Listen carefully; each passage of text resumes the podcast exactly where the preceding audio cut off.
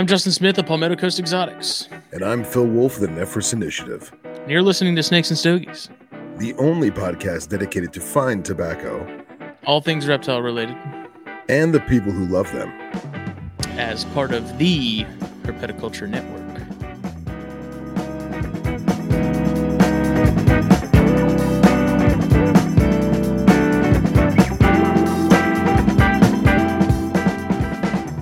Borderline obsessed with her, but whatever. Just, just for this.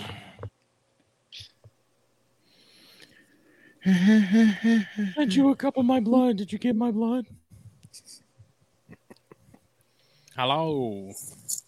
Here we are. it's Excuse Monday. Me. Do, do I know you? No, but that's who you are. You're there. What is going on? It's Monday night. Snakes and Stogies episode 178. Why do you Phil look surprised by that? It's just crazy. 178 episodes. Wild. Oh, we got episode 200 of THP happening. Hopefully this week. It's not going to happen Thursday because Jake felt it more important that the Green Bay game was coming on at the same time we usually record. So he's like, "Can we do it Wednesday or Friday?" And then I said Wednesday, but then now I think about it, I don't know that Wednesday's going to work, so it might be Friday, and I don't know if Friday's going to work, so we'll have to see. But the boy, the boy takes his, the man takes his, uh, his Green Bay football very seriously. Yeah, man, he's a he's definitely a cheesehead. He's a nerd through through and through. Sports ball. Sports. Yeah, sports, man. As the Broncos hit a couple hit a couple touchdowns. Three pointers, I think. That's right. Yeah, that's right. And from the penalty box, field goal. Should be a Bears fan. Ooh, that might be fighting words. I don't know. Do they they have like gang esque rivalries up there about that kind of stuff, right? It's like uh, murder in the streets. I don't know, man. I'm disconnected. Yeah, the Pro Bowl thing doesn't doesn't do a whole lot for me. I don't pay attention to it pretty much at all. But all I know is the Dolphins did something monumental last night, and I was the asshole who didn't really Were, care you, too much. You didn't watch Ray Finkle reclaim his glory. Laces, Laces out, out. uh, that's how you know it's a nerd show when like the Dolphins actually do something legitimately monumental, and the best we can do is make an Ace Ventura reference. Yeah. I was dying, man, one day because I was working at the the shop and Raj was working, and Raj is originally from India. He's an American citizen now and speaks English and everything great. Like you, you wouldn't know it. But uh, we were talking about football, and I was like, "Man, you don't just like you remember Ray Finkle?" And he's like, "No, who's that?" I like legitimately had him sold on the fact that Ray Finkle was like a real football player. That's amazing. it was it, it was great. Just went right over his head. That's fantastic. Uh, but we're here. This episode is brought to you by blackboxcages.com. Whether you need a rack, whether you need a cage, Black Box Cages. Use the code THN at checkout. Get yourself a little bit of money shaved off.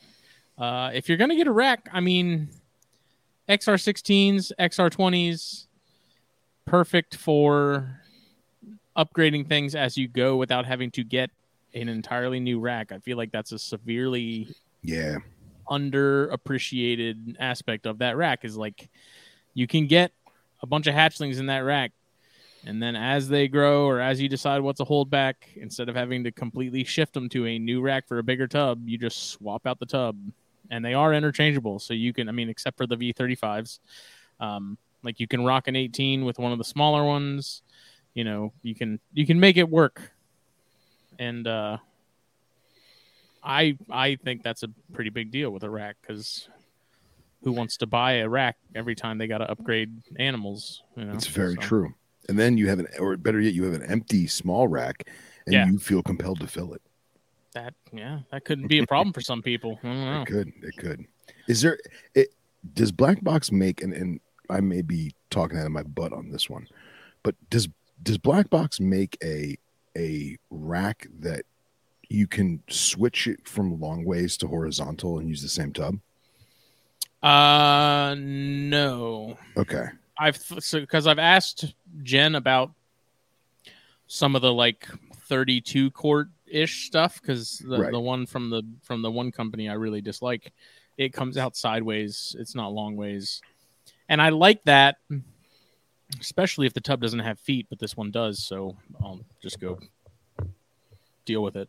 Yeah. Um, with the bigger tubs, not necessarily the 32 quarts or whatever, but anything like a V70 going in sideways, they said the the middle will bow if there's too much length and not enough support Ah, on the middle of it. So they're like, we don't do bigger tubs sideways like that because it just doesn't doesn't work out. Okay. I just didn't know if there was one where it's like you have three long ways, or you could take those three out and put one long horizontal one. I didn't know if that was a thing.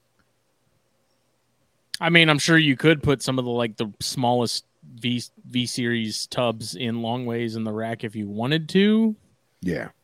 I don't know why you would, but footprint wise, it should be the same if I'm not mistaken. But Interesting. All right.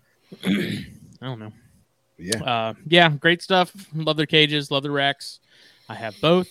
If you like both, get both. If you like racks, get racks. If you like cages, get cages.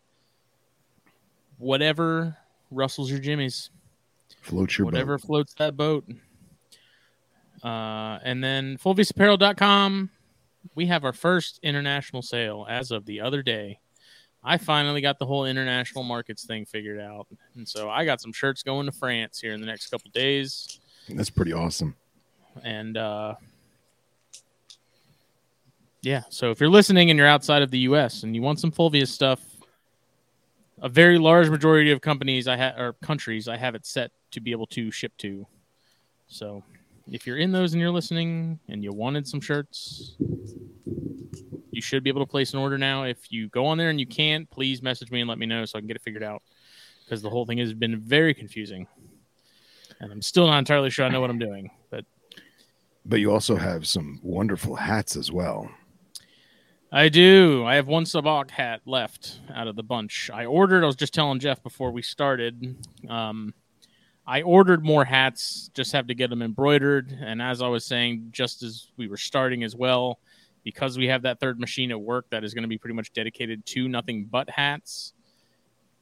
I'll be able to get them in a little more regularly. Be able to do them a little more like inventory will be a little more steady with those because it's not going to have to stop and tie up another machine at work uh, and get in the way of like day to day orders, if that makes sense. So Yeah. Yeah. it's a little uh, a little less stressful. And the new machine now, if anybody noticed, um, the way it was set up before, like my hat or like Phil's hat, the older machines you couldn't go over this seam in the middle on these structured hats because it's too stiff. Uh, on the new machine, it doesn't care at all. It will. It does a bigger right across the top. Where am I turning? Right here. Nope. What? Okay.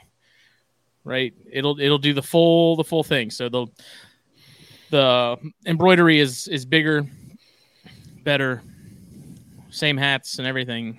Uh, and that machine just does not care. It's great. Doesn't stop it a bit.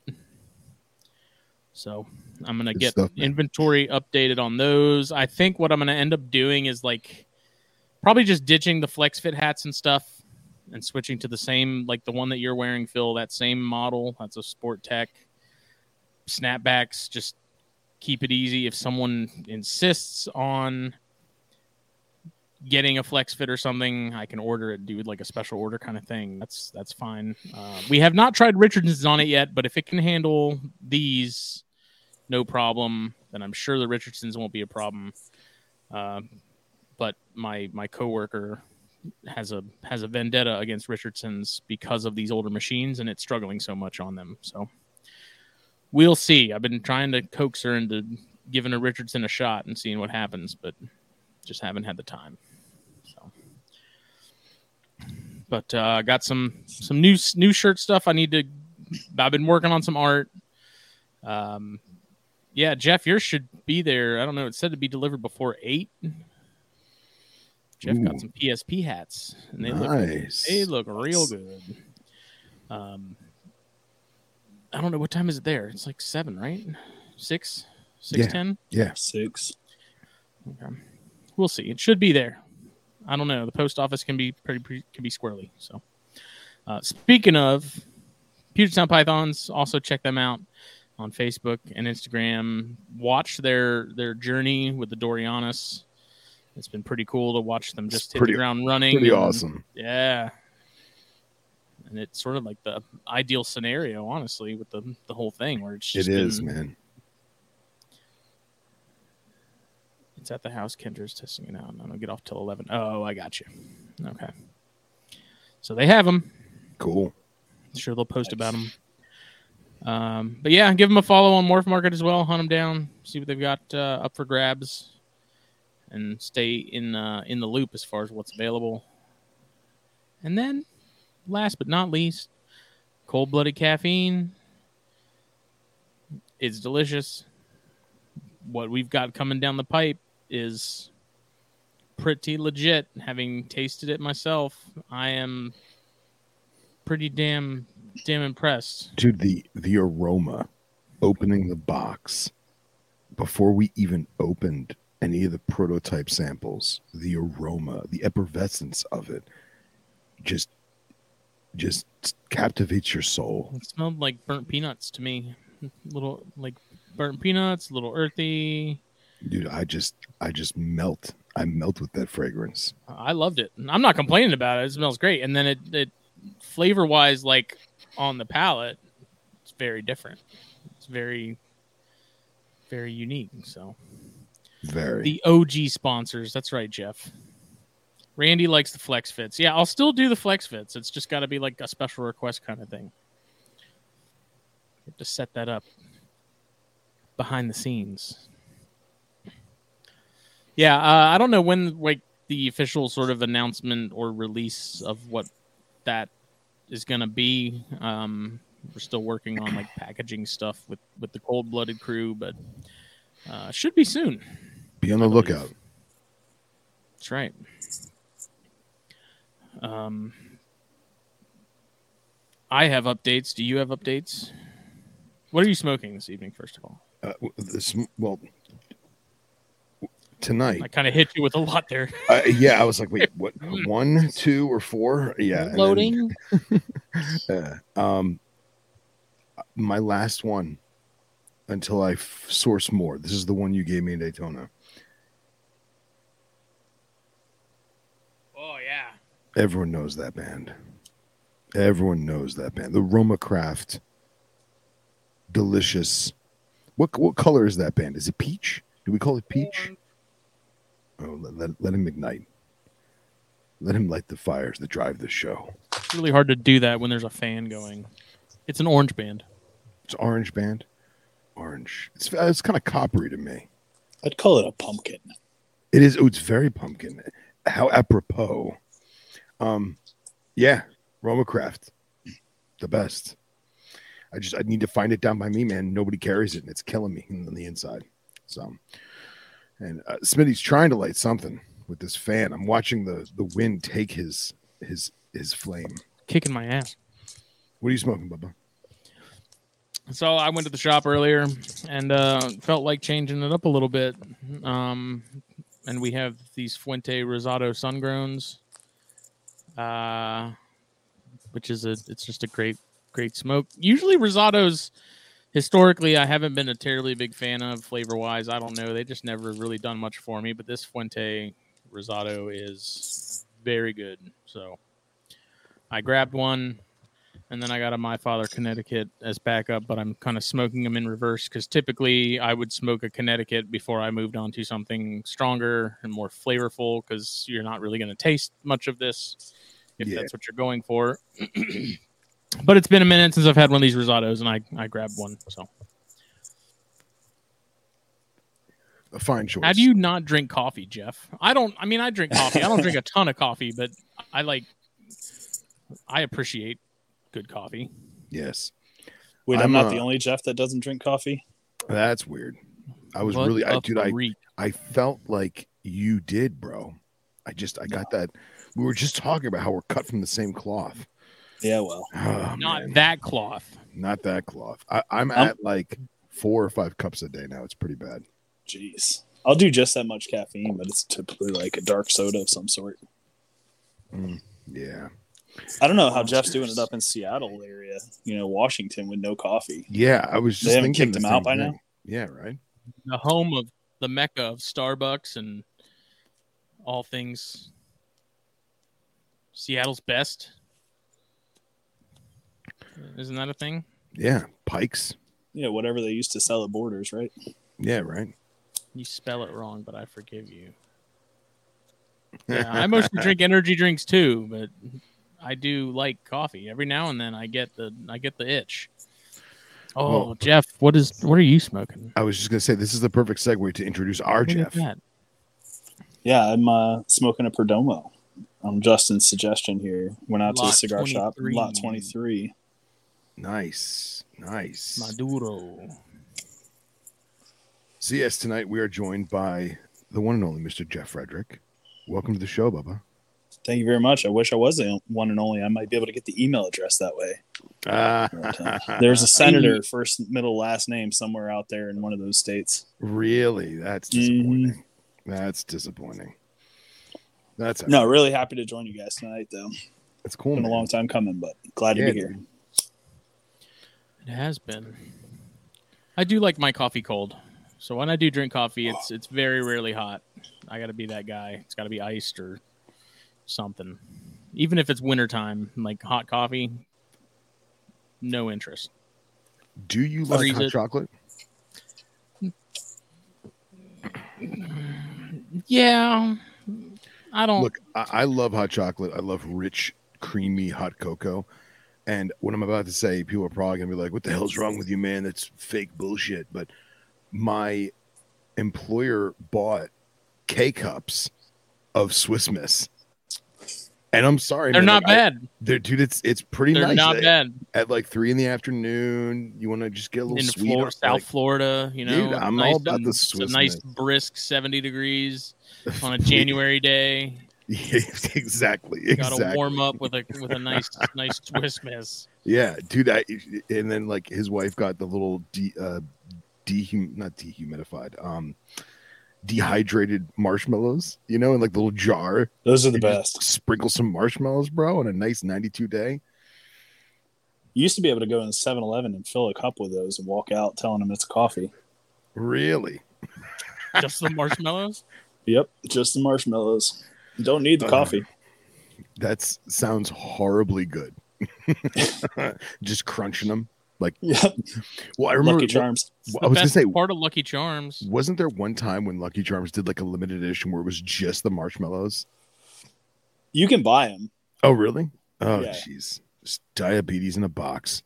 pretty much. I think it comes in a bag, but 100. percent Yeah, You're yeah, gonna yeah, lose your yeah. leg. Yeah, touche, touche. oh man. Uh, so forgive me if I'm going to butcher this name, but how's Appa? Appa is good. Yeah, it's uh, it's Appa like Avatar: The Last Airbender. Okay, cool. He's hanging out. He's over here. nice, Yeah, he he doesn't want to come too close to the cigar, but he'll get in front of the camera for sure. nice. There he is. Look at that smush. There's that Look handsome fella. smush.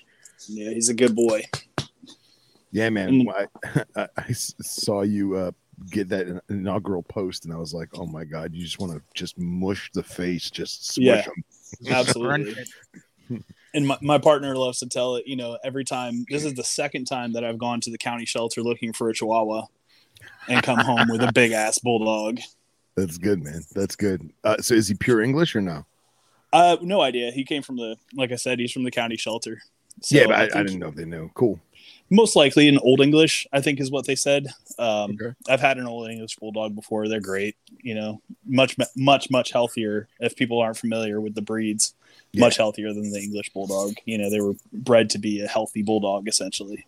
Yeah, yeah. Um, but Those big yeah. watery eyes. I know, Yeah. dude. Look at those those face rolls. You just want yeah, to smother it's just a it. smush, and he will just a just like push his face straight into you.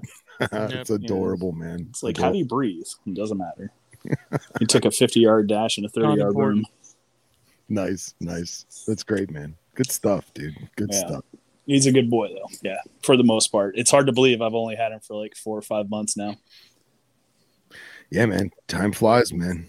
Hell yeah, training, training, training right off the bat. You know, Any idea how old he might be? He was uh he was actually an owner surrender, so he's two. Oh, Even better. Even Yeah. better. You know, you know the know the facts. That's good, man. Yeah, more or less. They didn't say anything about the actual breed. They were calling him an English bulldog, but he doesn't have the right body type for it. Yeah. So Yeah. yeah, Cool, man. Cool. Good stuff. Yeah, he's a hell of a dog. We do love him on this show, man. Oh man. I don't know. I've heard Smitty talk some shit about his dog on the show before. Dude, It's my Smitty shadow, has- man. That's the- my, my guy. Yeah, like that's his partner in crime, bro. Yeah, Now, now, uh forgive me, I can't remember the cat's name. What was the cat? What was the cat's name? Archie Hector. or something. Hector. That's what it is. Hector. Now, Hector. I'll talk I've- shit about I've- Hector all day long. I was gonna say, a- I've His heard- cat. I've I've having having have met him. I can see how it torments Smitty. I love that cat to death, but he's a he's a real pain in the ass sometimes.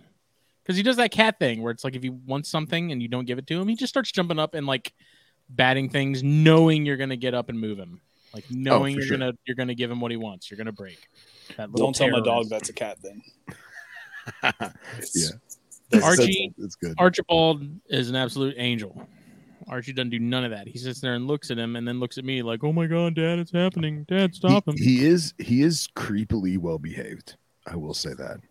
Who Archie? Yeah, Yeah, we got super lucky with him. yeah. Like we didn't have any issues because he was a rescue as well. Um, no issues with him like destroying things or anything like that when we first brought him home. I think he chewed on some stuff, but it was mostly a nervous that first like couple weeks of sort of settling in and but yeah, he's very much if I'm if I'm home, he's he's pretty much behind me pretty much constantly.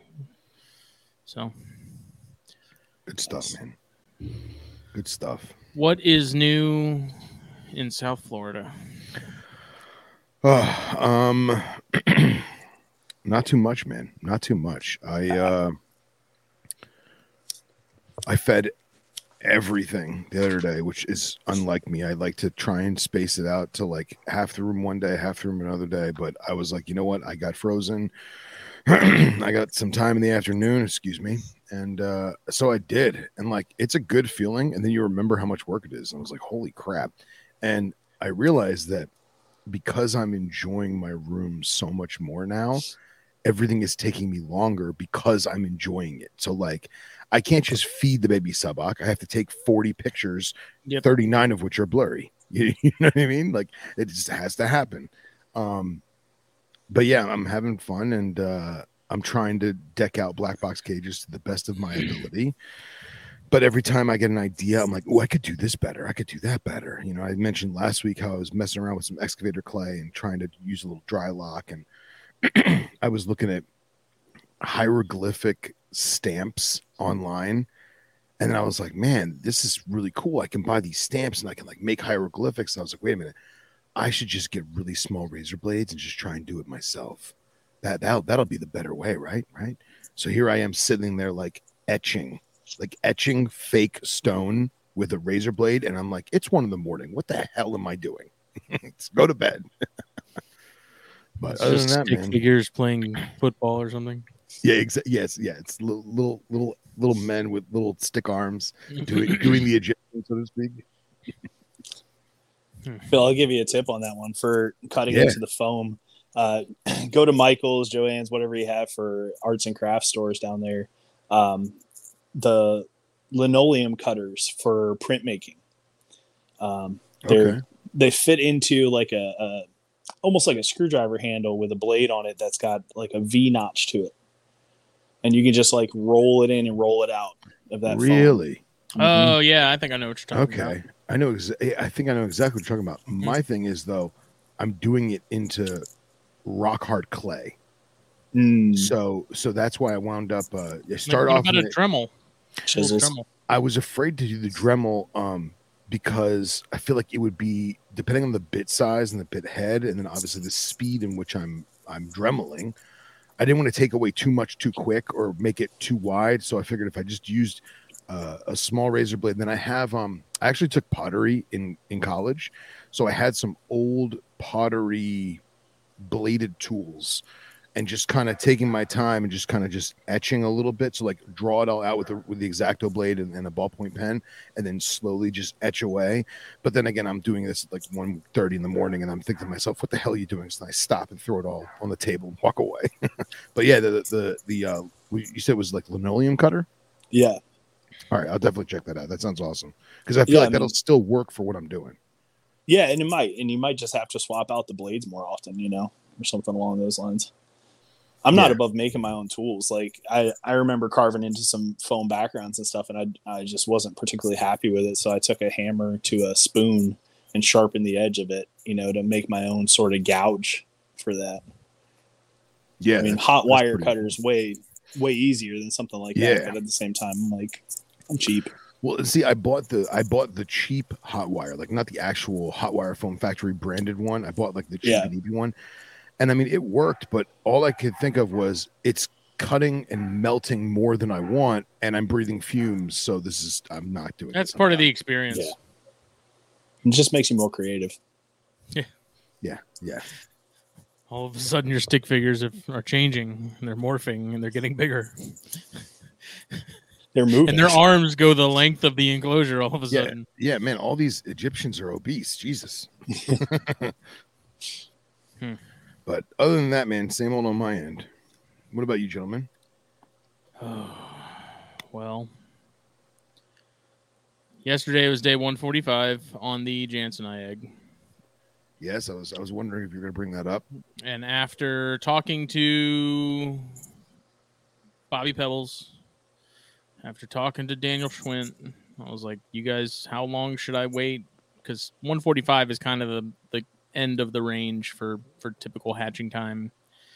So I was like, "How many days should I wait before I cut this thing?" And and both of them basically said, "I'd do it now," and I did. And lo and behold, the baby was very much close to full term and dead.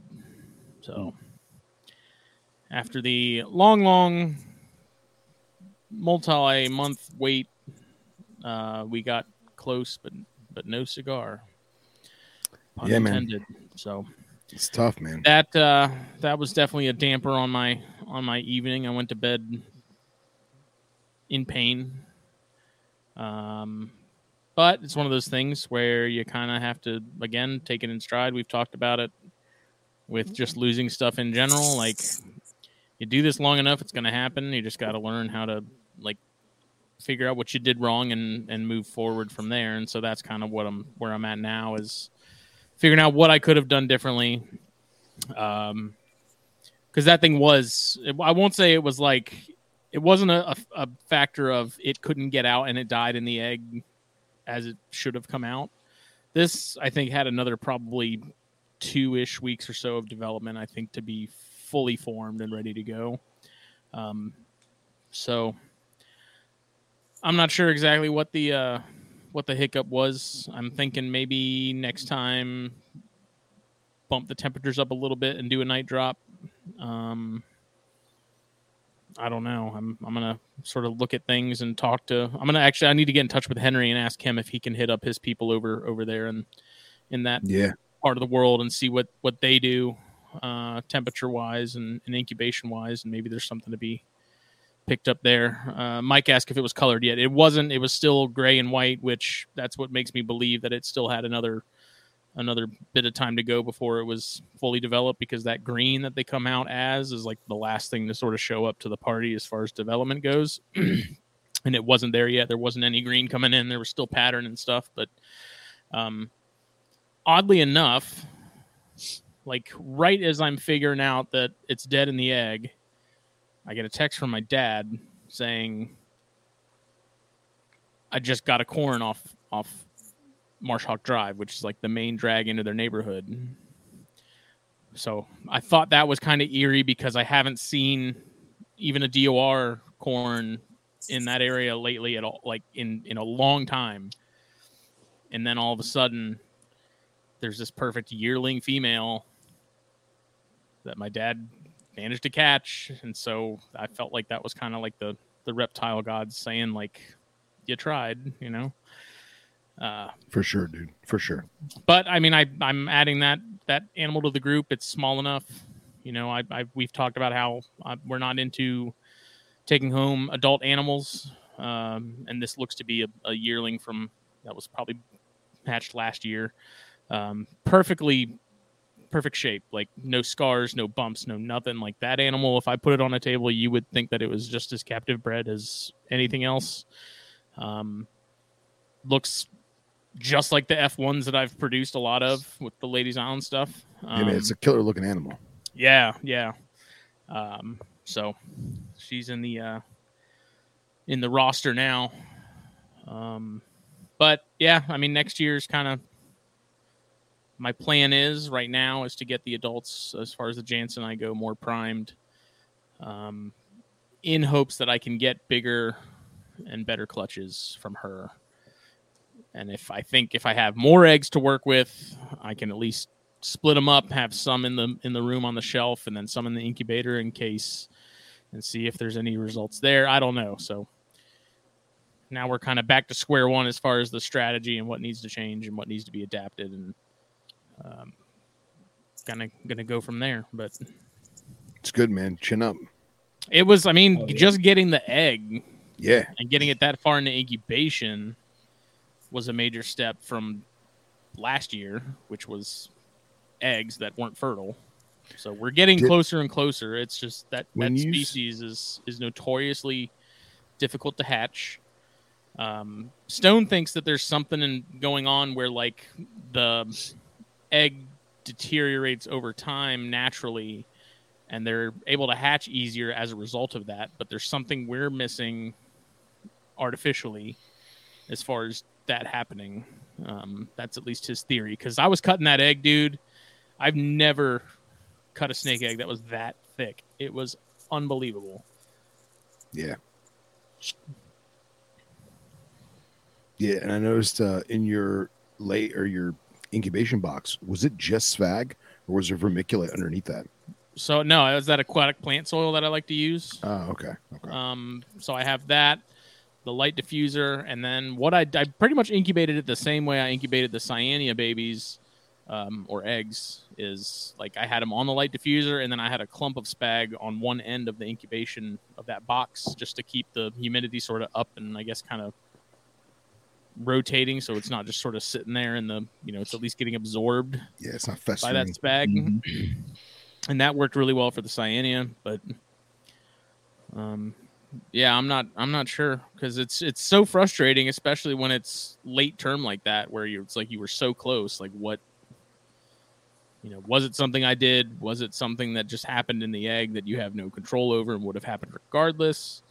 Um and i'm sure i guess it's really no different if it was if it was an early term uh death but to know that you were like right there and then something went awry and not knowing exactly what that is kind of requires a little bit of detective work on on my part and really thinking and I need to go through the Mater book and look in the the section on eggs and development and learning more about exactly how that works and just a whole that's kind of like the exciting part about the whole thing though even with a failure like that is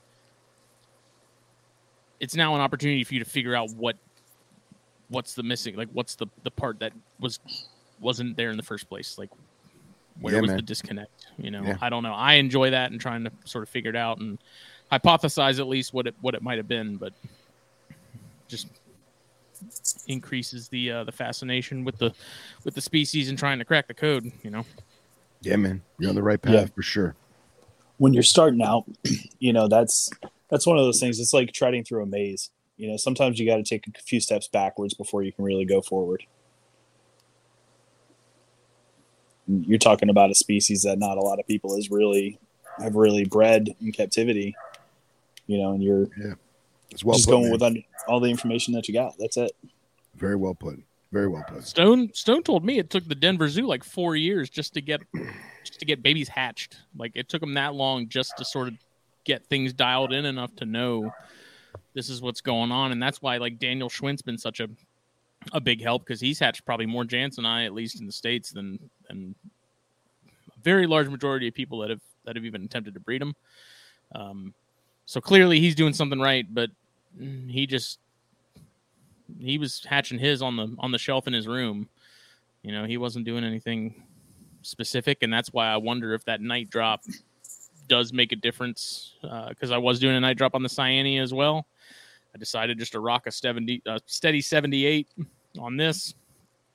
Um, maybe that was the maybe there is something to that that fluctuation that that is necessary.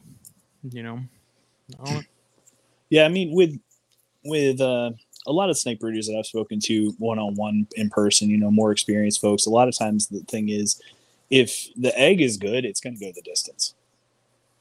It and you know nine times out of ten, especially when you're talking about somebody that's got experience uh, incubating eggs, nothing really messed up in the incubator. You know, you didn't forget to plug it in for 70 days or something mm-hmm. along those lines. Um, it's a lot of times it's coming down to what's happening with those adults. You know, is yeah, is it just a shit male? You know, sometimes that mm-hmm. happens. Mm-hmm. That's you know, you talk to a lot of chondro breeders and they'll tell you they keep good males around because good males. Like you see males for for yeah. sale all the time, but good males are worth their weight in gold. Absolutely. You know, yeah, man. Uh, I've had I've had uh, my green tree, my my chondro has been with Jason Balin for like two or three years now, trying to get something going with with uh, mm-hmm. uh, an animal that he'd had. And it's you know it's it's one of those things where it's just maybe it's not a great male, maybe he wasn't conditioned quite right. You know the drops, the temperature drops, yeah. things like that, things that we really just look over. Yeah, man for yeah. sure. And I, I mean, I really like this year in particular with the Jansen. I like, I, I did more to sort of prep them going into like June because that's when I typically notice that I'm getting eggs. So like leading up to that, um, is when I was trying to feed them a little more and sort of get get the ball rolling in terms of of prepping them for breeding season and getting them sort of cycled for it.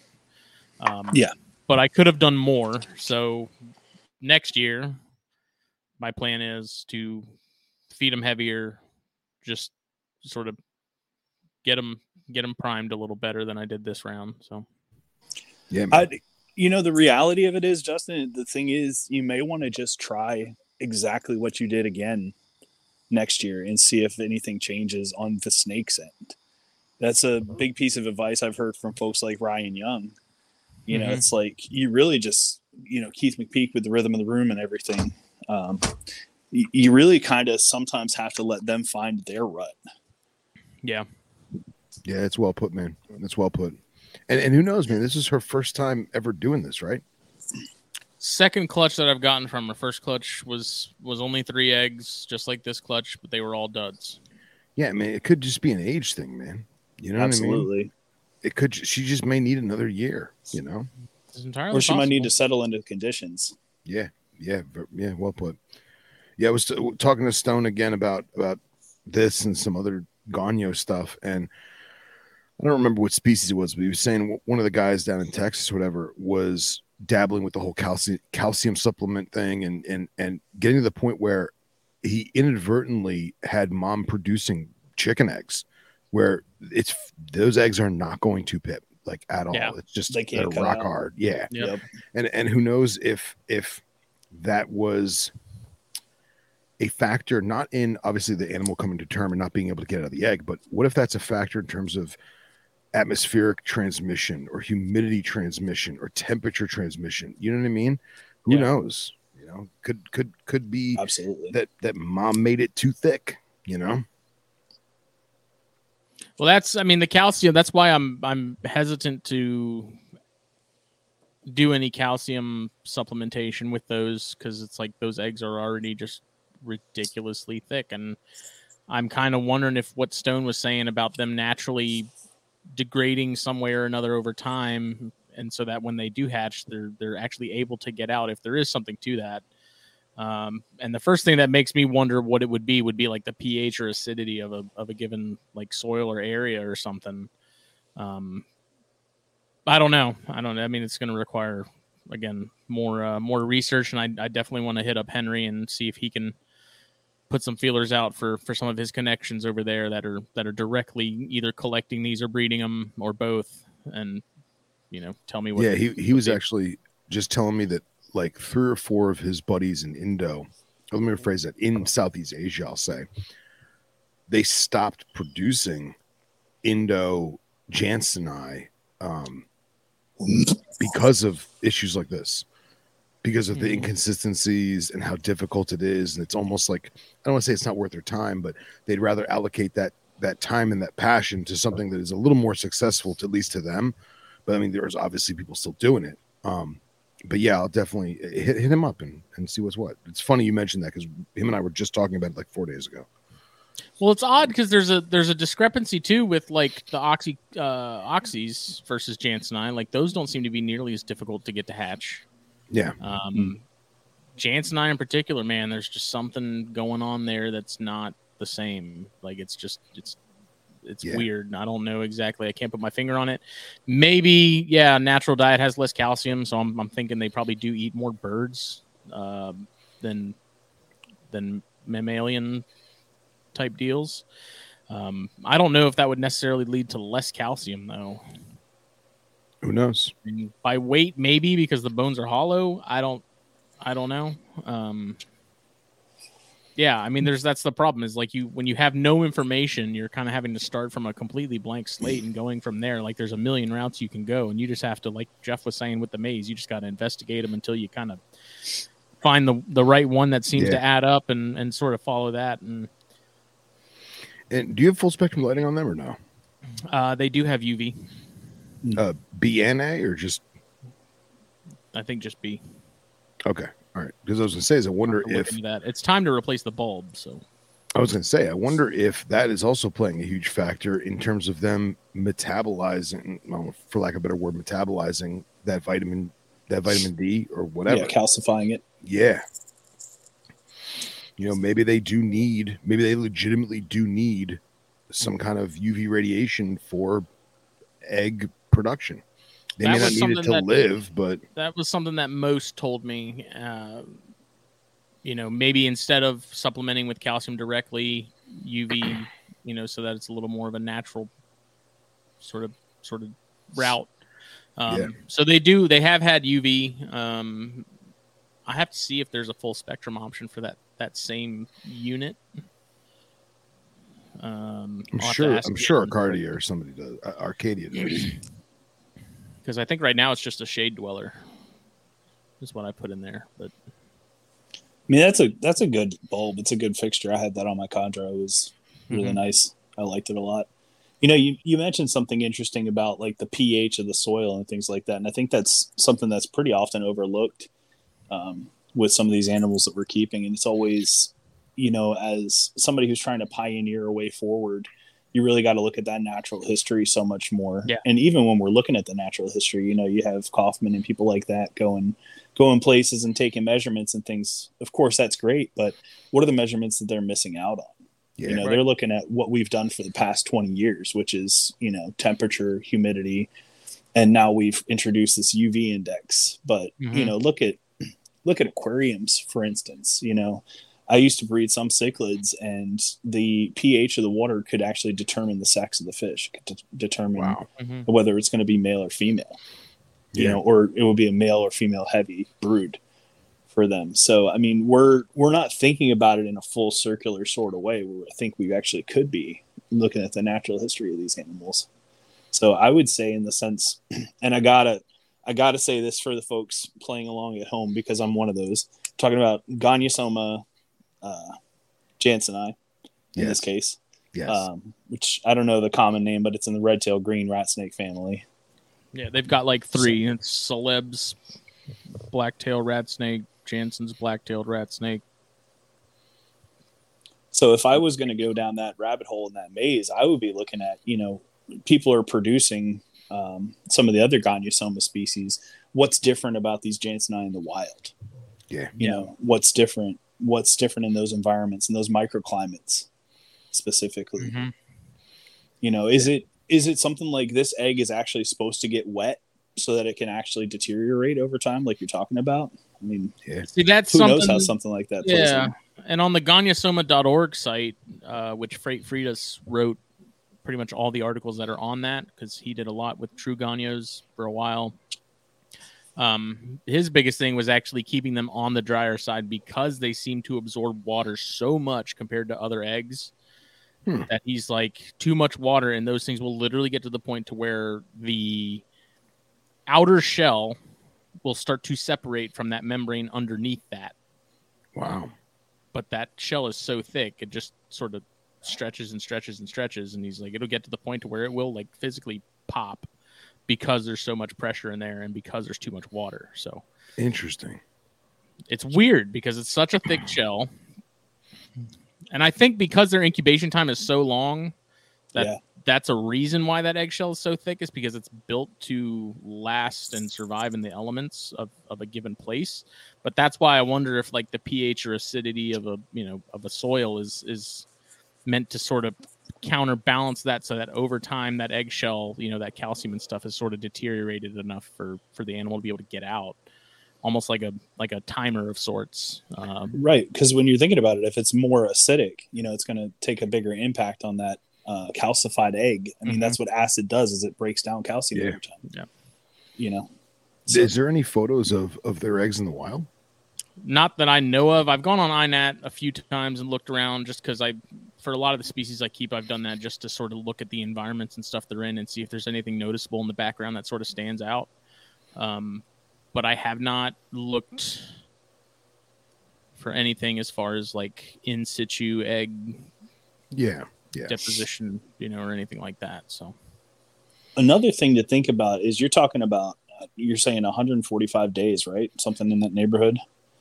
Mhm. You're talking about a tropical location. You know, we think about seasonality here. You know, I'm in the Northeast. I'm in Maryland. Um, we think about the seasonality here, but this is an area where you actually think of seasonality in wet and dry seasons. And 140 days, you know, you're getting damn close to a half a year. So you're Mhm. going through probably at least one wet season during that period. So Yeah. you know, sometimes you think about chameleon eggs and tortoise eggs that have to go through these different climactic changes. I wonder if that's even a part of something along those lines. Yeah, could very well be. Could very well be. Or even like alligators, where like they won't hatch unless they're, or crocodile eggs, where they won't hatch unless they get the moisture because they know it's the rainy season or whatever. Or um, a fly yeah, ripper. maybe it's a matter of like starting them off drier, and then the closer you get to that last bit of, of incubation, you up that humidity. I don't know. Yeah, perhaps. I like I like Billy's way of thinking. You know, 140 days, put isopods in there. Yeah. You got the right kind. I've used uh, like dwarf whites and some others before, and they don't they don't they tend to leave the eggs alone. But there's definitely a couple species that'll that'll take a chunk out of it. But you know, my humble advice, just like I said before, just give it another year, just like it is. You know, start playing with those variables down the road. You know, take it I got- scientifically, see what you got I got. nothing but time. Yeah, Yeah. exactly. That's how you got to think about it, honestly.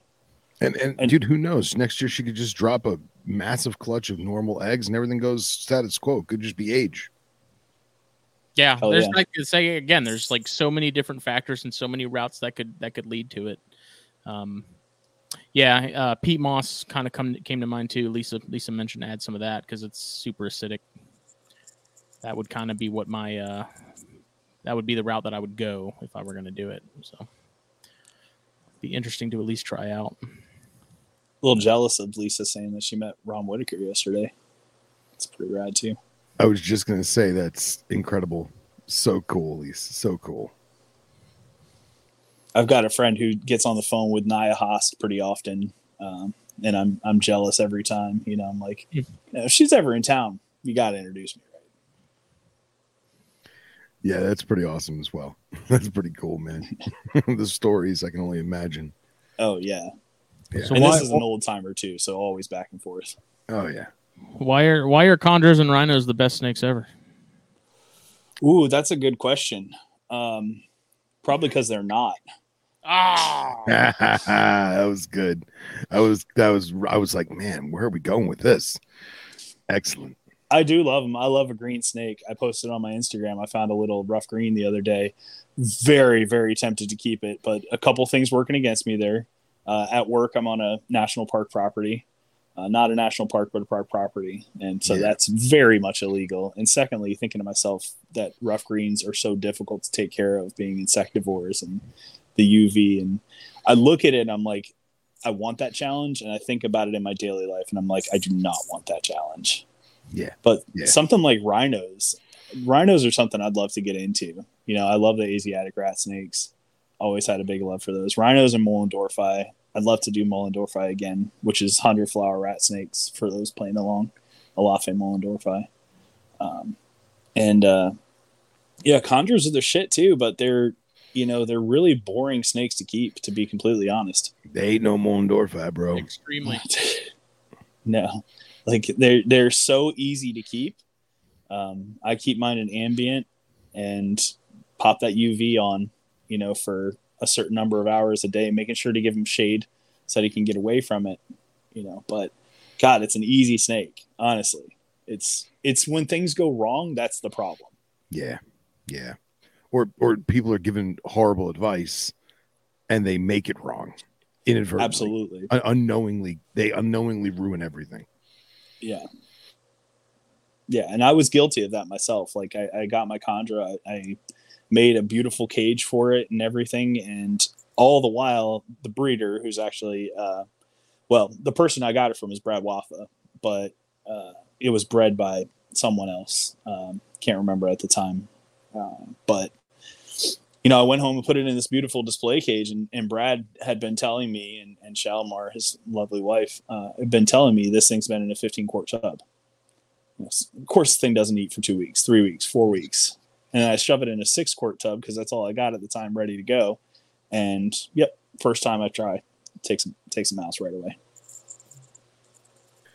It's wild, man. It's wild how that happens. You know. Well, you think you know better. You just need to fucking listen. Yeah, yeah, yeah. Or even still, like you want it to be the best and the Yes. the- you you want it you want it to be as natural as you can. Meanwhile, the snake's like saying to itself, "Just put me in the fucking jail cell." Right. Yeah. right. Exactly. Where's Yeah. my paper towel and my stick?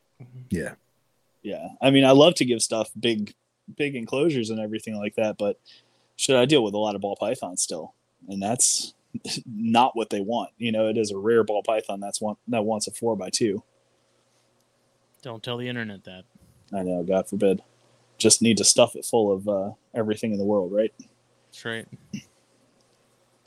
Make it like one of those foam pits that they use at like the gymnastics places. Just fill it up so that it just can swim. It's a giant sand boa. Through the boxes. mcdonald's ball pit That's right. yeah, complete with gonosypha herpalades Yep, yep. Just pure me afterward. Just douse Yeah. me. the mites will never find their way out Yeah, yeah, right. ugh, ugh. What is your current collection though? Uh, it is, I would say, predominantly pythons and rat snakes. Um, I am slimming down a little bit right now. Um, I had a terrible loss a couple weeks ago. I lost a um, six-year-old southern white-lip python who was just the fucking world, um, and that was really rough on me. And and before that, I had I had already made the decision to slim down the collection and kind of refocus myself, um, help myself get back on top of 100% proper care, put things in, in bigger enclosures and things like that. So I'm still going to keep um, some of the piebald ball pythons that I have to to keep breeding that because the world needs more of those. And I say that because you put that snake in front of somebody who doesn't like snakes and they're too fascinated to be scared of it. Yep. Well said. Couldn't you have know, said it better myself. especially a baby. Um, Oh, so yeah. I will always continue to breed those. Um, it, as long as there's a market for them, as soon as I see one in an animal shelter, I'm stopping. Um, for that matter, not to say ball pythons. I'm not producing normals or pastels or anything like that. Um, I just had a clutch of Candino b- black pastel ball pythons, um, some of Bill Stiegel's animals from a little while ago. Um, but yeah, I've got some some Asian rat snakes. I've got a few corns. Uh, I have a Baird's rat snake. I actually have a couple out for show and tell if you want. Always. Yeah, so I only got a corn and a uh, and my Baird's because I've been talking to Justin about these a little bit.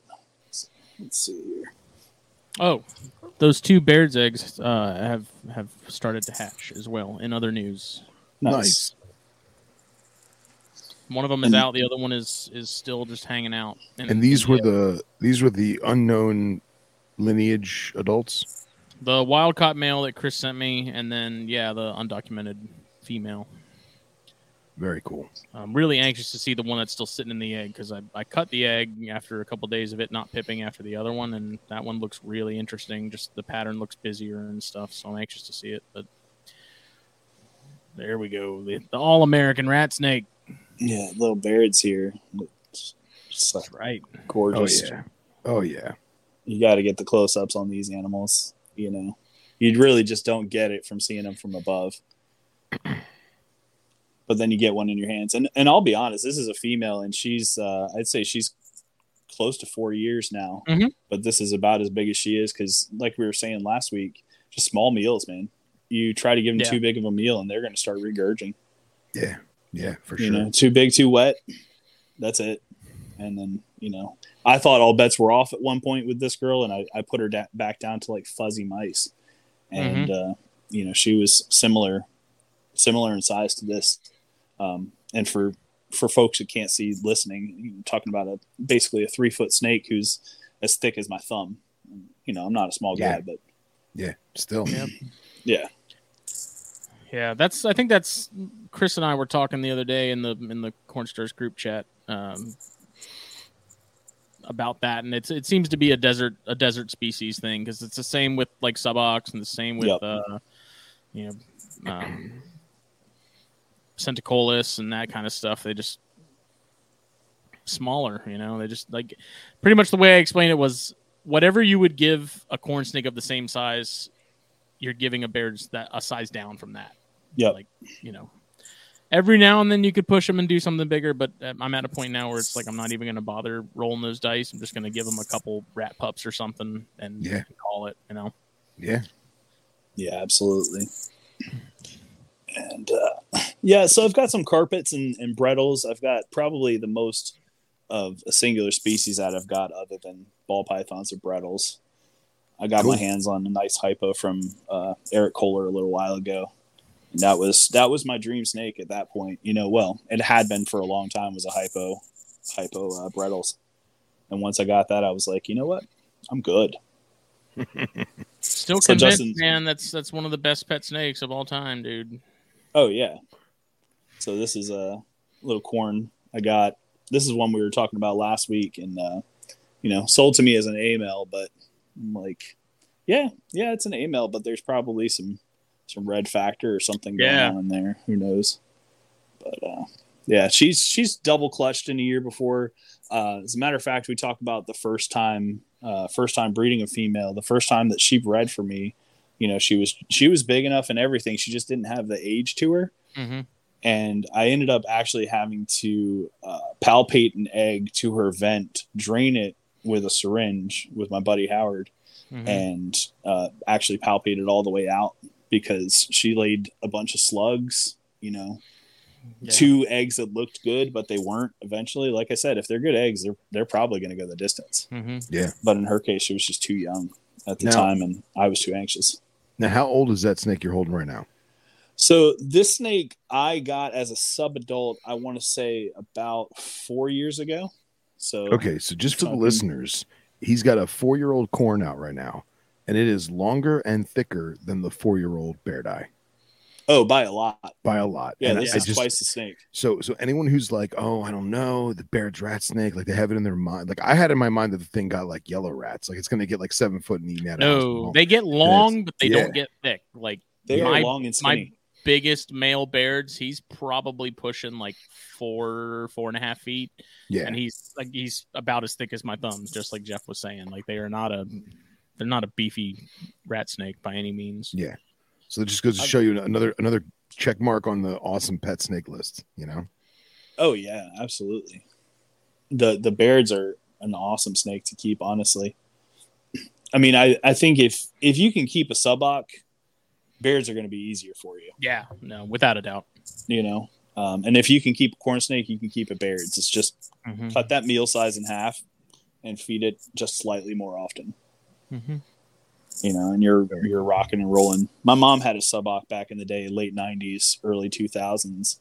um, it was you know she liked to get some things and try them out, and you know we had some friends that were in the the the the hobby, if you will, the discipline. I think Zach Loafman recently called it, um, and we didn't know a lot at the time, especially about subocs. You know, and keeping them dry so important. Yeah. You know, and, and when we say sub subox subocularis, you're talking about the uh, Trans-Pecos rat snake. Yeah, man. I uh, Small I water finally- bowls. I finally have the the room dialed in for all my desert stuff, and uh, the the temperate North American colubrids they're kind of suffering. So now I've I've made humid hides and changed their their enclosures, but I literally let the suboc bowls dry out, and that's Yeah. when I, once they're dried out, then I take them, wipe out the funk, and then I add new water. That way, I know that it's not just festering humidity in their enclosure. Mhm. So Yep. With good ventilation, I let my Baird's bowl dry out before Yep. I feed it. Yeah. You know, Yeah, and I won't give it water again after I fed it for a couple days. Yeah. They're they're just in tune to it. It's what they need, it's what they want. yeah, man, for sure, for sure. Good Yeah, snakes, the man. uh, the human hide thing. Thank you, thank you. I was I was really surprised at how many of my animals, even if they weren't something that was more uh, on the drier side. Um, you know, you give a Baird's a humid hide, they're going to use it. I I gave a lot of my corns humid hides; they were in them all the time. The Diones are all about them. Um, I actually rehydrated the one in the Janseni set up because it had gotten dry, and I I got that nice and wet again. And as soon as I put that back in there, that female just as soon as she figured out that it was humid again, she made a beeline for it and was all about it. And she was in and out of it today a lot too. They really love it. They really do. Yeah, it's it's interesting just how drawn to it they are. You know, Now, and interestingly, with my mandarin rat snakes, I actually just turn turn the whole tub into a humid hide. Mhm. You know, that's just so much of where they want to be. If you give them a humid hide, they're just going to stay in it. Yeah, there's uh it's funny to watch just the individuals too, because I've got some corns that if I give them a humid hide, they'll use it every now and then, and I've got some that just they will live in it. You know, I think that speaks to the the really expansive range that the corns have. Mm-hmm. You know, you could be talking about something that's got lineage from somewhere that's quite drier, Yeah. you know, in comparison, you know, so to say like a Miami locality, Mm-hmm. you know, it's going to be wet down there, Dade County, Yeah. you know, but you, you get up somewhere north, like the, uh, the coastal plains, like New Jersey, Pine Barrens and things like that, you're not going to be getting that humidity. Right. You're not going to have a snake that really wants that. So I think it's really interesting to see, especially with the North American rat snakes that have that really expansive range. You know, you're Mhm. talking about the Pantherophis specifically. You could be, you could have an individual snake that wants nothing to do with what another one finds absolute paradise. Yeah. Yeah, it's uh it's just it's really interesting to see what what makes use of them and what is fairly indifferent to them, you know. Yeah. But, Have you tried um, humid hides? Uh, I know you do like the ceiling hides for your rhinos. Is that right? Or is that for your Jansons? um I was doing those for when I was using the the Python portal setups from Bronze. Yeah. Have the elevated hides. Um, Mm-hmm. but since I'm not using those currently, I saved them all. I didn't get rid of them. I'm staring at one of them, and I've got like three more up in the attic, and drives my wife crazy. But those were those were used a lot. Uh, and the only reason I don't have them in with a Janseni is is I don't have the space to put one with the lighting and stuff. Sure. Uh, and there's a heat pad in there that I don't even keep turned on. It's not even plugged in, but I could reasonably take that out and and hang one if I wanted to, and they would use it. Um, I'm curious if you ever thought about turning one of those into a humid high up high. Yeah, I never tried it with the Boiga. I thought about it, but I just I never- bet they'd love it. yeah. You know, Yeah. being tree hollow dwellers and things like that. Yeah. Boiga, cat eyed snakes, folks. Yeah, Jeff, man, I'm I'm really happy that you keep doing that because it's something that I mean to remind us to do, and it, I'm glad you're doing it. I, it's something I brought up on your Q and A, Yeah, you know, a, a long time ago, hmm and uh, you know, I you're either you know you can switch back and forth of course but you're either a latin or a common name kind of person a Yeah. lot of times. And you know you guys are latin name guys. Yeah. and that's cool. And I, I think it- even if people are a Latin name person, it's sometimes difficult it, with people's accents or dialogue. And let's face it, no one's pronouncing it the correct classical Latin way or you know ancient Greek way. So, like, if somebody says uh, Gonyosoma, and they say we, we've said that a lot of times tonight, right? Gonyosoma, Yeah. Gonyosoma. And I go and I'm listening. I'm a listener, and I Google and I'm like, I'm spelling it Ganya Sama because that's what it sounds like. I'm not going to find it. You know what I mean? But if Right. we do, if we do what what you've been doing all night, which I love, and that's saying Gonyosoma, you know, Asian rat snake, they can tell you or Mhm. green green rat snake or, or whatever. It, it it helps that Google search or it helps that you know that Sure. book that book flip through real quick, and and that's something we gotta we gotta strive to continue to do. So I like it. Yeah, we had a um, recently at work. I, I work at a place called the Accokeek Foundation, and we we steward a, a national park property, Piscataway Park. We're looking at the shoreline ecology and things like that, and we want to start doing surveys along those things. So we had a gentleman out from the Smithsonian Institution. We're really pretty close to Washington D.C., where I am, right down the Potomac River from there, and um, you know he is the curator of bivalves for the Smithsonian Institution at the National History Museum That's cool. and uh, he's saying, you know, the the common name is common for a reason. It's what Yeah. people call them. You know, it's he's not he's not throwing out all these uh, Latin Gre- Grecian names, whatever it is. He's just saying, you know, this is so and so mollusk or whatever the case is. You know, it's Yeah. like there is a reason for a common name, but also there's a reason for that scientific name or that binomial name or Yeah. trinomial name in some cases because you go to a foreign country Yep. your common name's not going to be their common name. Yeah. Nine times Yeah. out of ten. Or even here in the eastern United States, you know, Phil, what do you call a black rat snake? Uh, a black rat snake. Yeah. exactly. But you got black rat snakes, you got eastern rat snakes. Well, that- yeah, that's that's the thing too. Is is that even even if you go off of new taxonomy, no one calls an eastern rat snake, a yellow rat snake, or even an Everglades rat snake. No one calls it Alleghaniensis. No. They just call it a, a yellow rat snake or a Yeah. black rat snake. Yeah, right. So even though we may, as nerds, know that it's Pantherophis alleghaniensis, no one's calling it that. But then you also have stuff like Bairdii or Bairds, where the common, the scientific name is the common name. You know. Yeah. So yeah, I mean, all, all credit to Baird, all credit to the man Yeah. just talking about the Natural History Museum in DC. Um, it's a shit common name. Yeah, You know, in reality, let's Yeah. let's go with something descriptive. You know, like Yeah.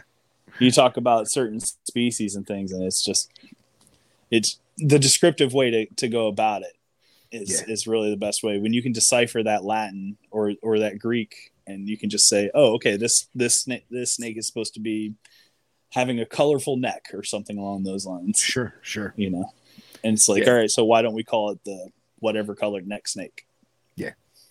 And then and then I feel like it also is because of our community, we everybody has slang, everyone has shortened stuff. So like nobody I mean a lot of people say trans pecos rat snake, but Yeah. in the community, it's not. It's a suboc, which isn't technically the scientific name. It's the first part of the species name. So it's not even like saying subocularis. It's just shortened to suboc, but in actuality, it's the trans pecos rat snake. So because we're lazy or want to talk quick, I, I don't know. We, we just say suboc. Right, absolutely. Or we say chondro. Yeah, It's because we take it to the whole genus, Exactly. genus Oh, level. Yeah. I had someone that was on Instagram that was very upset that I did a shirt that said chondro python. Oh yikes!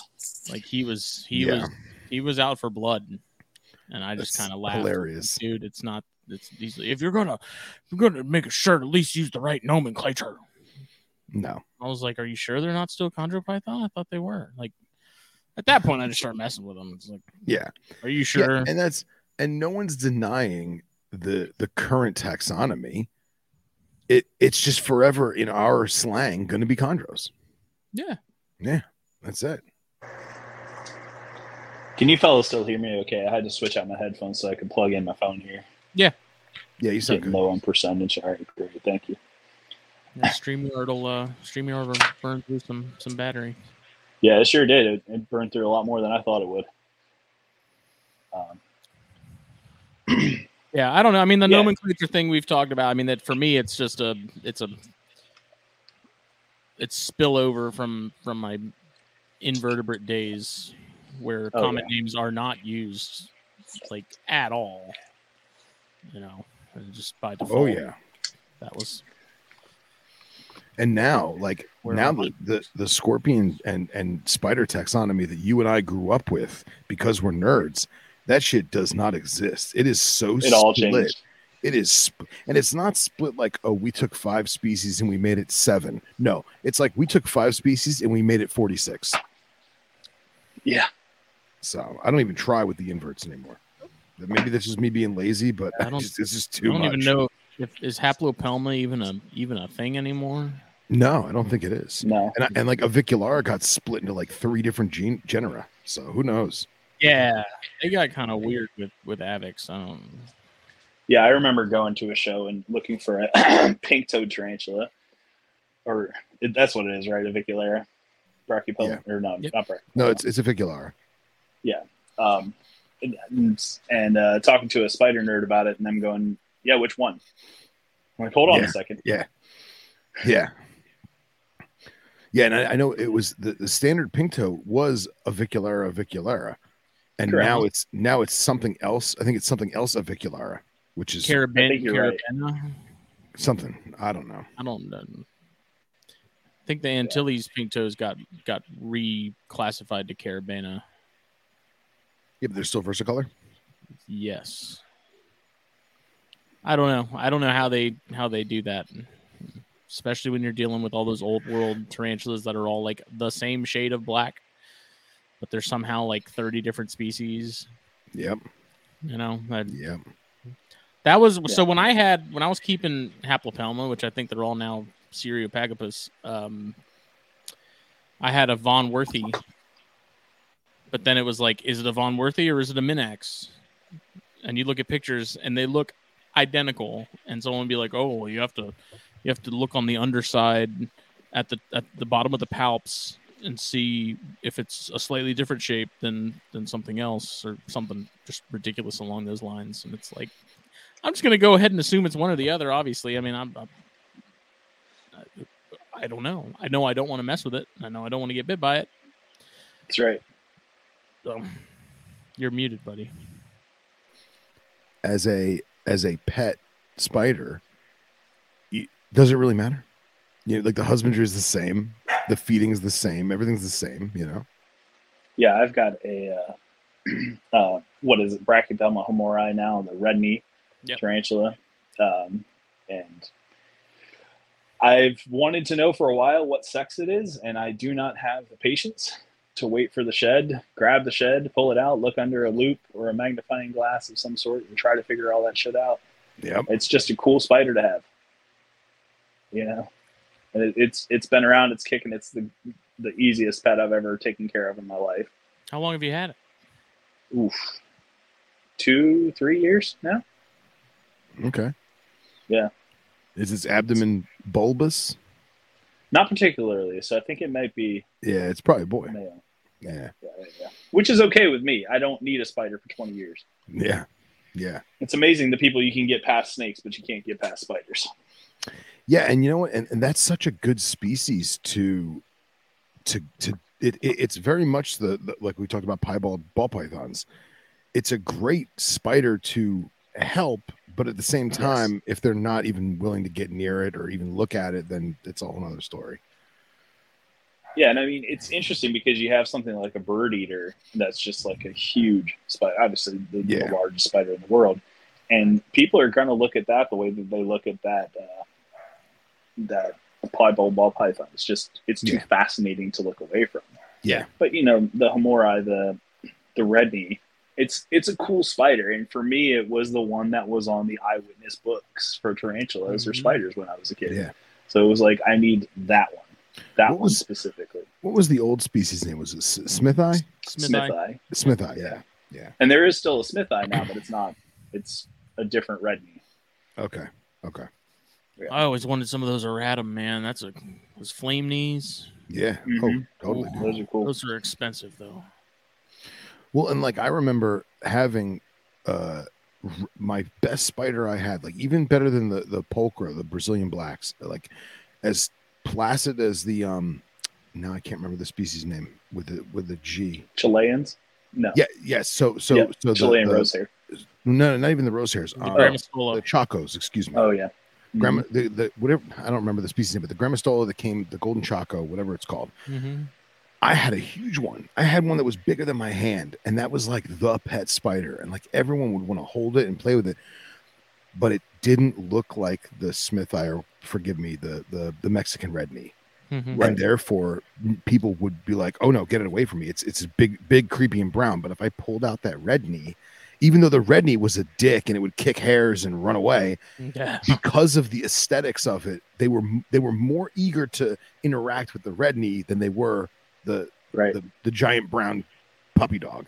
so, uh, Yeah, I mean that was my life for OBT. 15 years was dude, what is- making the aesthetic of something more important, you know, Yeah. to get people to take a look at it. So it feeds right into it. OBTs, orange bitey things. OBTs are fun. give you I've I've really considered because they are they're a gorgeous spider, and you know for the most part I don't handle my Homora. You know I don't Yeah, handle my red knee. I will. very much. Yeah, that's the problem. And when you do, I- it's I- not that enjoyable. It's usually It was the same thing for cobalts, right? Like I was looking Yeah. at uh, the cobalt tarantula, and I'm like, well, it's a beautiful spider that you'll never see. I Yeah. think I would see mine once a quarter for about two seconds at 3 a.m. randomly on a night when I get up to go to the bathroom, and that would be the extent of it. Yeah, Well, did I ever tell you about my my cobalt tra- traumatic experience? No, I don't think you did. So I was working for Jay Eaton back in oh god, I don't know, 2006, 2007, something like that. And uh, he had just got a shipment in from Malaysia, and there was like 200 cobalt blues, and every single spider, uh, I would say 90% of them were male, and every single spider was in a small black film canister. Like the little black film canisters that you'd have your Fuji Oh, film so they weren't they weren't like adults. it doesn't matter. It's a freaking cobalt blue. I don't care if it's the size. still of got the potent venom. I mean, it- yeah, but it's easier to work with something smaller than a pissed off No, adult. no, these all over were- Not These were these were stuffed in there, bro. Yeah, you just like- pull out the the the paper that they're There is wadded up no in. Paper. It's just a loose Oh, spider. they just stuffed- Yeah, you're talking about it canister. coming from Malaysia. Yeah, I'm talking You're about. lucky a they s- didn't stuff them in a Coke bottle. all right, all right. Here, here. I have a standard cigarette pack. Okay, let me hold this against for scale. Sure. The spider was as big, if not bigger, than the cigarette pack. The film canister was the size of this lighter. Well, then how the hell did they they get them in the canisters? Exactly. That's the psycho part. And every single film canister had a small pinhole in the top for air, but they're black. So you can't see if You it's point it. you can't see if it's facing down, you can't see if it's facing up, you can't even see if it's alive in there. And and there was maybe five or six of them that had that had passed away in shipping for whatever reason. But I had containers inside of containers with welding gloves and hemostats and i had to transfer 200 friggin lunatic cobalt blues fresh off the boat into deli cups. And after i did like 150 of them i quit and i was like i'm done. That's it. I'm, I'm no more for me and i never touched one ever again. But none of them got loose and i did all of them so I mean, That's that's, like being handed a. Uh, I mean, it's not quite as bad, but imagine being handed a, an opaque tub with a, a black mamba inside of it. yeah You know, you can't yeah. see where the thing is. You just got to open it up. Best of luck to you. Dude, honestly, I would rather deal with the mamba. I would Yeah. just j- it's it's easier to control. You know, They It- it- can't climb, you know, Yeah, inverted exactly. surfaces. exactly, exactly. Yeah, mambas can't teleport like cobalt blues can. Right. yeah, that's, that's wild. So, for Jeff, man, how's the art coming, bro? How do you art? How, how you How are, you boy? art? I, you know, I got to do art for work, and I had to do it for work for so long that I kind of rebelled against it. For a long Oh. time, I was on a big sabbatical. Right. I've been doing a lot of things recently. Um, my partner and I uh, were putting together what we're calling Persephone's Pop Up, which is going to be a little witchy Halloween type market Nice. one night thing in Southern Maryland in the woods. It's beautiful. So I've been doing a little bit more art for that.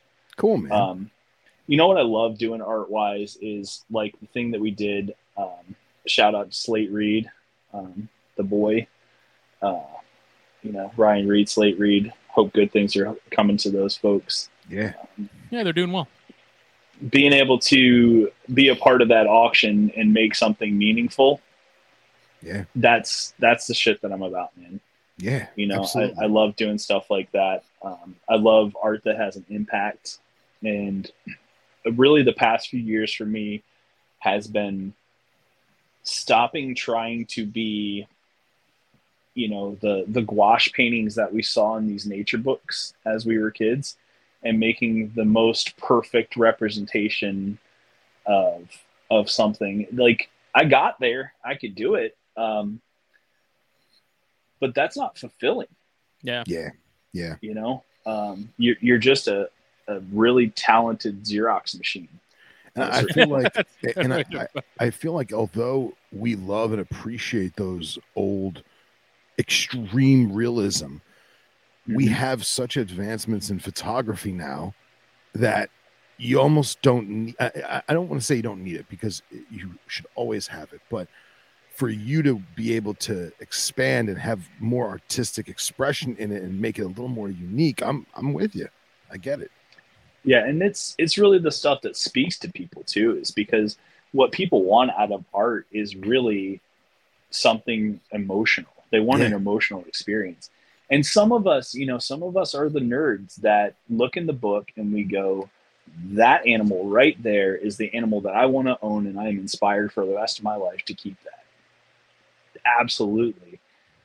So many of us do that from a photograph now like you're saying phil. Yeah. and i think at a certain point i put so much more of my representative artwork into photography and sort of took myself a different way uh, or trying to take myself a different way with less representative more abstract more emotional more conceptual things.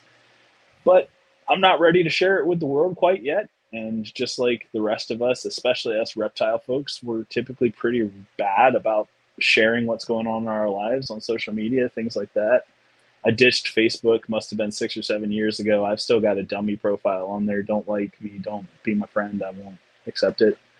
Um, so, good luck finding it. Um, Hands of Jeff as a Facebook page, uh, art page or whatever, has been seriously neglected for the past few years, um, and I have no intention of getting back to it. Sorry, everybody. It's because Facebook So- sucks.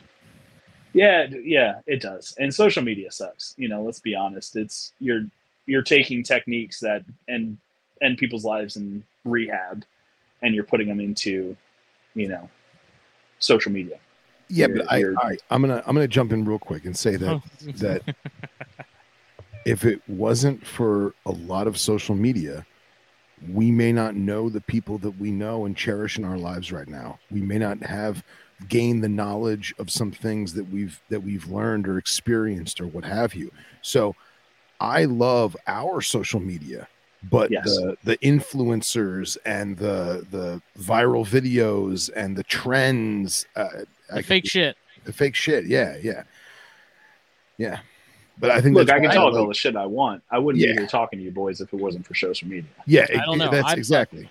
I thought Phil was about to rant as to like setting up the, the Venom Exchange radio page because I mean Facebook sucks in the regard of like page management management and stuff. Oh now. yeah, They I forgot about that. Thanks for reminding me. Make it worse and worse. Like they keep Yeah. doing it, thinking they're making it easier for everybody, but it's just getting more and more confusing. And it's to the point now to where it's like if stuff doesn't get posted to Facebook on the pages and stuff, I'm like, whatever, I don't care anymore. Like Yeah, I'm tired of having to use the Meta Business Suite to do anything on a page. Like it's just it's so convoluted and it's so over the top now. Like I felt like such an old fud because I couldn't figure out how to delete the, the the bad page that I had just made five minutes prior.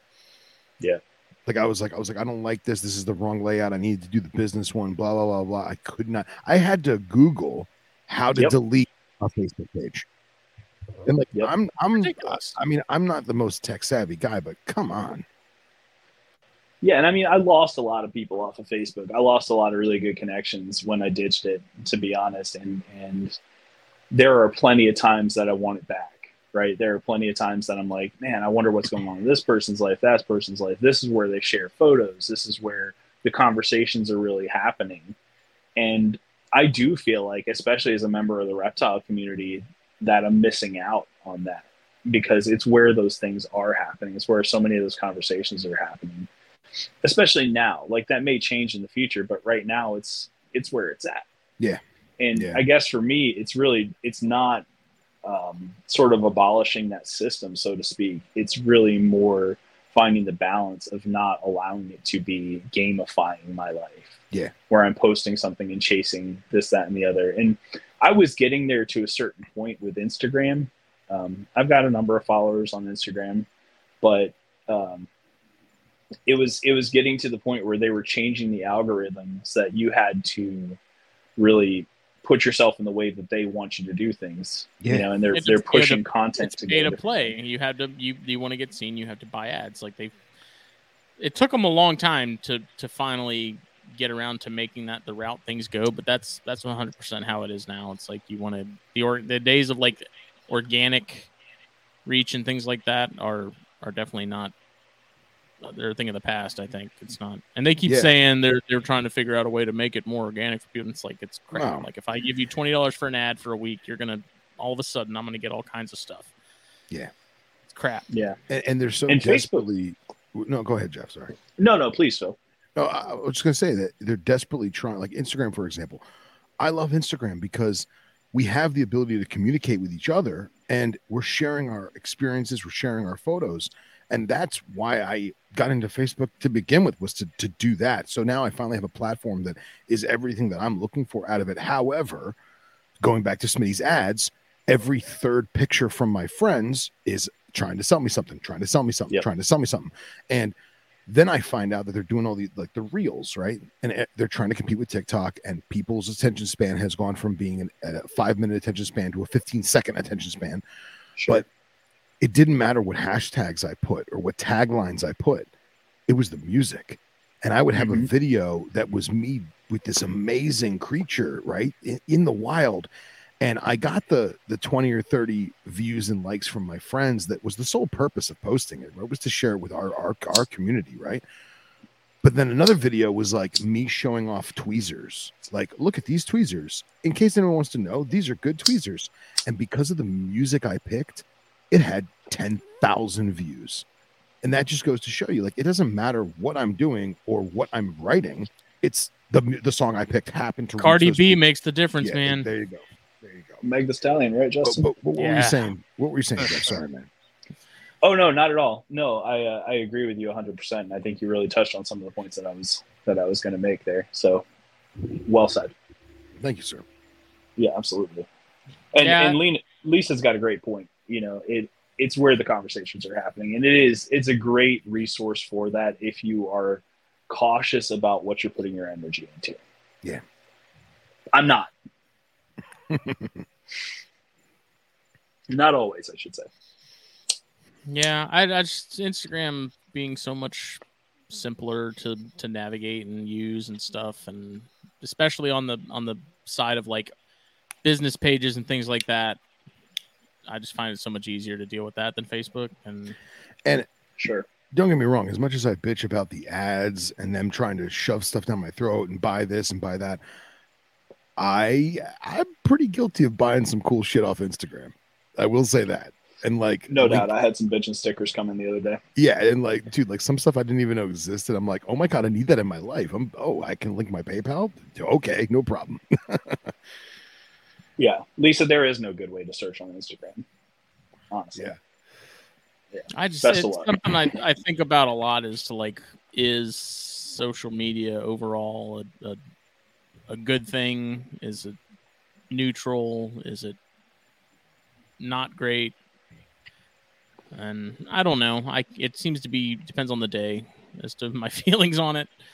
Um, I think if you're in a lot of groups on Facebook, it's very easy to get trapped into the sort of this mental cycle of you know the hobbies going down the tubes, everything's horrible, the, you know the world is is crashing, It's and an like, echo chamber. Yeah. very much so. And this is like uh, you get out of the groups, and you just you're gonna make your life a lot easier. You know, that's what I did at least. Yeah. Yeah, absolutely. And I- I look at it, you know, I always talk to people. I used to be a teacher for a little while. Um, and I would always tell students and things. I grew up in the public school system. This is, you know, it's not a particularly affluent county that I'm from. It's right outside of DC that uh, I'm originally from. And I tell people the public school system is what you make it. You know, and I, I would say absolutely the same thing is true of any social media it- the tools are there to make it fantastic for yourself and the tools are also there to make it a living hell for yourself Yep. Yeah. Well, Yep. well said, man. Well said.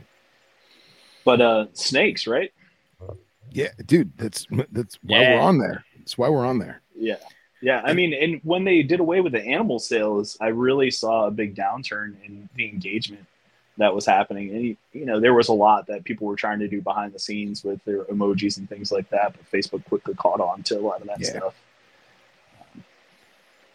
Well, and that's that's something else that I couldn't figure out was you you're not allowed to sell living creatures. Okay, I can understand that. I I, I can get that from multiple different points of view. But you can buy a gimp suit from Wish. Well, that, that's that's uh, completely unrelated, and yes, you can. Um, Zed's dead. Um, we see what kind of ads are coming up for Smitty. yeah, exactly. Thanks for saying that out loud. Now Instagram's listening in my pocket. Jeez, I'm gonna get all kinds of zipper ads. Um, check out these new K- KKY zippers. Um, Spice up sex night with this Slipknot mask set. you yourself can be Joey Jordison for a night. Right. Um, you have his snare drum, don't you? Role play as clown. Anyway. Um, no, I had some of his ProMarks when he was with pro Oh, okay. Well, okay. I they thought you had his snare drum. I always wanted his snare drum. Anyway, um, I digress. So now, now I lost my thought. Damn it! You were buying things off Facebook. No, no. We're oh, that's right. That's right. We're talking about how recommendations not not allowed to sell living creatures on social Oh, media. yes. Okay, cool. I understand that, but people are will put, you know, hey, I have these available. Hit me up. Cool. Totally harmless. You know, and only Yeah. the people that are interested in that animal are going to hit them up. Rock and roll. But then they get mad. And it's like then you then that slips into that serious inquiries only. Well, that makes me not want to message you at all. Enjoy your animal. You know? Yep. So sorry, I that was like a micro soapbox. My apologies. No, absolutely. You're absolutely right, though. And we talked about that a little bit last week. Yeah, It's just yeah. like, get off your fucking soapbox. Get off your high horse. Yeah. You know, come join the rest of us. Yep, yep. You know, it's Yeah. what are you thinking about yourself that you're too good to respond to a message? Like, I totally get it if the message is either a penis or, uh, you know, a, a how much message. But at the same time, sometimes that's all, well, not, not the dick pic, but sometimes that all people have time for is how much. You know, Yeah. or is Yeah. this item is this animal still available or you know people are shy man you know people have social anxiety they don't want to send a message Yeah, yeah, I can I can understand that. I can understand that. but at the same time it's also your own personal boundaries you know you set the boundaries on what you're going to deal with and if if you don't feel like answering to it then fuck them Yeah, you know and if you if you want to go out and make a tirade about you know t- no tire kickers low ballers no looky loos or anything like that then you know enjoy your snakes for the next few years yeah, exactly. best of luck to you Uh, dude, I use the eye roll emoji more than any other emoji. yeah yeah. absolutely Have you always been artistically inclined? You know, I wasn't until about middle school. Um, I was I was one of those that could uh, probably pull off a hieroglyphic or two, as Phil was talking about earlier. Um, and then I guess it was a little bit of confidence that that came into it, and you know, somebody saying, "Hey, I kind of like that. Why don't you why don't you try a little more?" you know, and getting that encouragement. Man, that can be so tough for kids, right? Is Yeah. there's so many people out there that are probably keeping a sketchbook themselves that are too scared to show someone what's in it. Of course. Um, and and not even just to get advice, but just to be encouraged. You know, I see pe- people with photos or, or drawings or things like that that end up on the internet, or quite frankly, don't. Um, and it's like, well, you know, someone told me to post this, and it's like, well, I'm I'm so glad that they did. Yeah. You know, I try to follow uh, aspiring artists as well on Instagram, and and you know, just be in life and on social media just as real of a person as I can be, but be supportive. You know, there's so many so many voices in the world that are kicking you while you're down. You know, what's what's it hurt to uplift somebody to be like, hey, that's neat, that's cool. Yeah. Yeah. You know, keep going. I want to see more of this. I want to see more of what you do. And Absolutely. I think I think part of that, of course, is you know thinking of how I was treated when I was younger. You know, and what we need. Sorry. Schmidt, go ahead. Well, like with art in particular, you know, that's that's for a lot of people that's such a personal thing, and to sort of Absolutely. open that up to to interpretation or criticism from other people is is kind of kind of scary for some people, and not you know, it's the it's kind of like doing a podcast. Yeah. you know, the Yeah. First we talked first, about first couple times you do it, you're like, this is this is horrible. People are gonna hate it. Like I don't want it. And then it's like people sort of they're like, hey, I dig it. And you're like, oh, maybe maybe we don't suck as much as I thought we did. Like, right, maybe Yeah, this is worth yeah. pursuing. yeah, Yeah. Yeah, and look where you are now. Almost 200 episodes on both shows. You know, and you got a whole fucking network and clothing company and everything. Sometimes, Smitty, I just hope that you do, and Phil, you as well, and, and Jake and the crew do look back on it and say, damn, I'm doing a good job. Yeah, man. You know, honestly, I, I don't think it, it's not patting yourself on the back. You know, I've always had that bias against myself of being too cocky Yeah, it's not yeah. patting yourself on the back it's looking at your accomplishments and sometimes you know people like myself people like others they need you to point it out to them you know especially when you're in a certain mood or anything but goddamn look back at what y'all have accomplished and you know congratulate yourself for it Yeah, man. Dude, it still gets me, man, from time to time. It does. It, Yeah, really, it really does, man. Especially I now, mean, like, mark o'shea phil I know. It's crazy. you know I, I did finish listening to the part one of the interview and it was fantastic congratulations on that Thanks, That's man. I really appreciate that. yeah that's huge I really yeah, appreciate and, and you know what i really enjoyed about it so much is he seemed to enjoy himself on the podcast yeah. Yeah.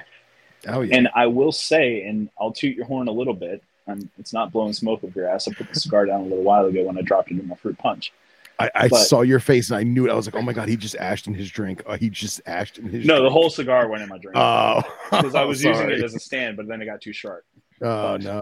i'm still drinking it don't worry Okay. but good. um i've heard mark o'shea on podcasts before and yeah he's he's having a good time because he's talking about snakes but with y'all with you and nipper it was it was a pub yeah. you know there should have been a pint in front of you all yeah. having the discussion because it seemed like that type of conversation it was so down to earth and it was so like i'm going to geek out over these little dirt snakes and Yes. you know you started talking about the stilettos and you could hear him light up Yeah. talking Yeah. about Yeah. that kind of stuff. You know, and that was awesome. That was awesome to hear. And again, congratulations to you and Thank Nipper you, on that. I know I know Nipper brought him from a familiar place and it probably opened him up a little bit more. Yeah, but most definitely. please don't Most definitely. please don't discount your own contribution to that, Phil, because you're nerding out over, you know, these niche species is what really got him going in some of those instances. Thank you so much, bro. I really, I really, like, legit, really appreciate that, man. I do. Yeah, absolutely, man. Can't wait for part two. Talking Yeah, about man. Papua and everything. Oh, it's gonna be awesome. It's gonna be awesome. Yeah. Yeah. And yeah, the shit you're doing with Venomous Etiquette videos and stuff, like it's been helpful to me already having to move copperheads off the road. Cool, man. I'm So- glad. That's awesome. That's why I made them. So that hopefully yeah. someone can get something out of it. I really appreciate that. Yeah, Sincerely, absolutely. I Yeah, asked absolutely. about the the artistic inclination thing in particular because like I can't draw to save my life, but I've wondered are you able to learn at a later stage in life how to draw well and like do things like that? I think so. It seems like one of those things where if like you're really good at it from a very young age, you just naturally like got it. But if you don't, you don't. But right now, you're speaking to representative artwork. You're speaking to, you know, what some people actually even consider a more primitive form of artwork, which is just very representative of what you're seeing. And that's how, if you ever have a formal education in art, because I did go to art school, I went to college for design, um, and they will teach you to draw what you see, right? But what they don't tell you is it's not just what you see on paper. It's not just what you see in front of you. It's what you see in your head. And you don't always have to see with your eyes. Right. We talked a little bit more about the abstract art and things like that. And, you know, sharing that with the world can be much more difficult for someone who's doing art that they feel, but they don't feel like somebody is going to pick up on the aesthetic of it. But Mm-hmm. what some people want and what some people get so passionate about in art is isn't the way that it looks. It's what it makes them feel when they see it. Yeah. Yeah. You know, and I I think that the intersection of those two, the way that it looks and how it makes people feel when you get that kismet, that's what ends up in a museum. You know, that's Mhm. what ends up at a gallery is is just bringing those things together. So I would say if you decide to pursue that path and you know, I've reached out to you before to offer you any sort of mentorship that I can in that way and I, I stand by that 100%. Um and, and that goes for anybody. Absolutely. It goes for anybody that wants to get into that sort of thing. You can learn the techniques man. You know representative artwork is just technique. You know if you can learn to hold a hook and and you know you can make a you can make a cobra ride a hook that's technique. Yeah. you know? Yeah. yes I it's mean, like, more yes so there's like- talent like the people that are able to draw portraits very quickly and it's like maybe they didn't have any sort of formal schooling or something they just like they're able to to see it and then put it on paper which like i can do that kind of thing with photography where it's like i can have a very clear picture of what i want that photo to be as far as like angle placement lighting and like i can get from a to b no problem but i look at Mhm. like people that can draw and do like realism as far as paintings and stuff and it's like i feel like there has to be some certain threshold of of you just naturally being able to look and re- like make that on the spot that you There can't is, man. like it's just i don't, I don't know, There something- is, but it's a ta- it, it's it's an intersection of talent and hard work. Yeah. Just like being good at anything, it's an intersection of talent and hard work. I draw every day of my life.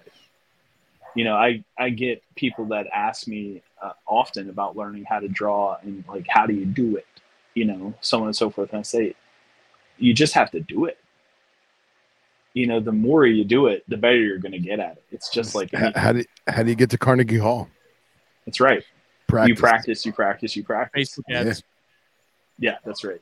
Nowadays, nowadays, it's all about your your followers, right? Yeah, Yeah, yeah, yeah, and I mean, like what we talked about with the graphic design stuff and like the Fulvius stuff. I mean, a couple weeks ago, I you know we were talking about it, and I was like, honestly, like in your professional opinion, is the stuff that I've been doing for Fulvius like worth the shit? Because the imposter syndrome thing is very real for me Oh yeah, because I don't consider myself an artist because I'm basically making Can I can I say collages. I'm making collages. No, but see, the you're not making you're not making like to me you're it's like because i can't physically like if you gave me a piece of paper and said justin draw that Bitis design you have on a shirt i couldn't do it yeah, but just because Phil, can I shut him down for a second? Can I do shut it, him down? I know I For know what you're gonna say, for man. some I know reason- what you're gonna say. No, no, Jeff, no, no, no, I Shut him no. if I down. can't if i can't draw it and i can't do that kind of art for some reason that does not make you an artist in my opinion it is one of those things where it's like if i can put it together in photoshop because i'm cobbling some things together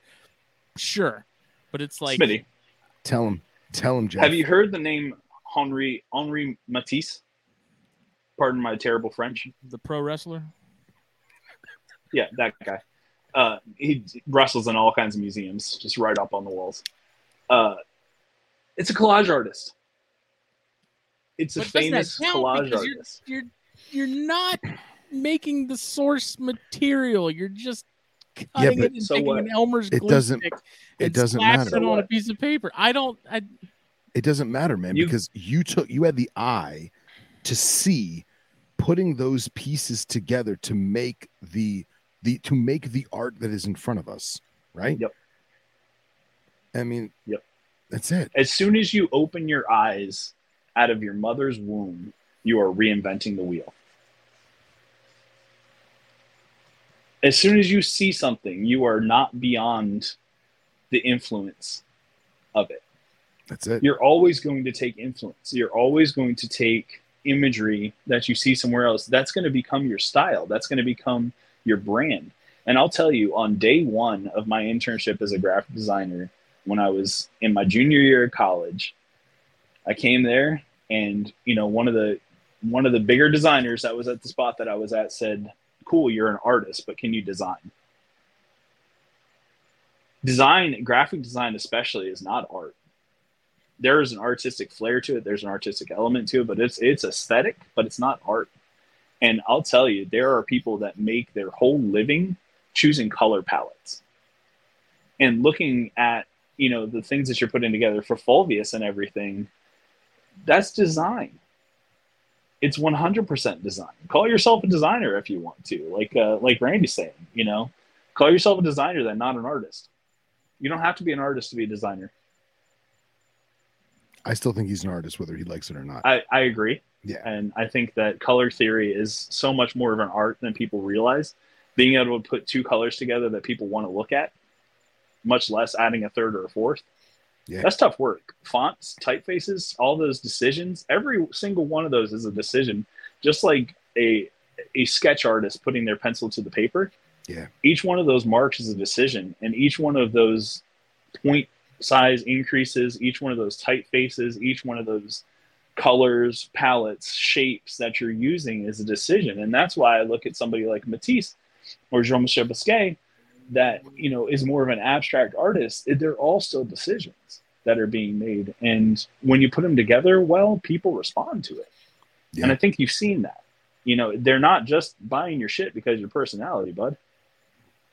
I was gonna say we we've all had that friend from high school who said, "I'm gonna sell cupcakes," and everyone goes and buys a cupcake, and they're like, mm, "This is delicious, Bob. You did a great job," and then he never sells a cupcake ever again. That's not the case, man. People are buying your stuff because they find it aesthetically pleasing, because they they like it. They want not, not just because they're your buddy or they listen to the Nope. show per se. It's good shit, man. You know. Yeah, absolutely. Absolutely, it is. And you got to credit yourself for that, honestly. You do. You got to Yeah, take man. credit for it. And I know, as someone who really struggles taking compliments and taking credit for myself, I'm right there with you. Like, there's times, like, I designed this t shirt that I'm wearing, right? Um, there's times that I look at it and I go, shit, I could have fixed so many things about that. You know, and in my mind, I'm, I'm looking at it, looking at it, looking at it. But how many people bought it? It wasn't just for USARK. Yeah. Yeah. You know, and and and that's the thing you got to look at, Smitty, is repeat customers, like Phil was talking about. Yeah. Everything uh, you can sell, you can sell everything one time. Can you sell it again?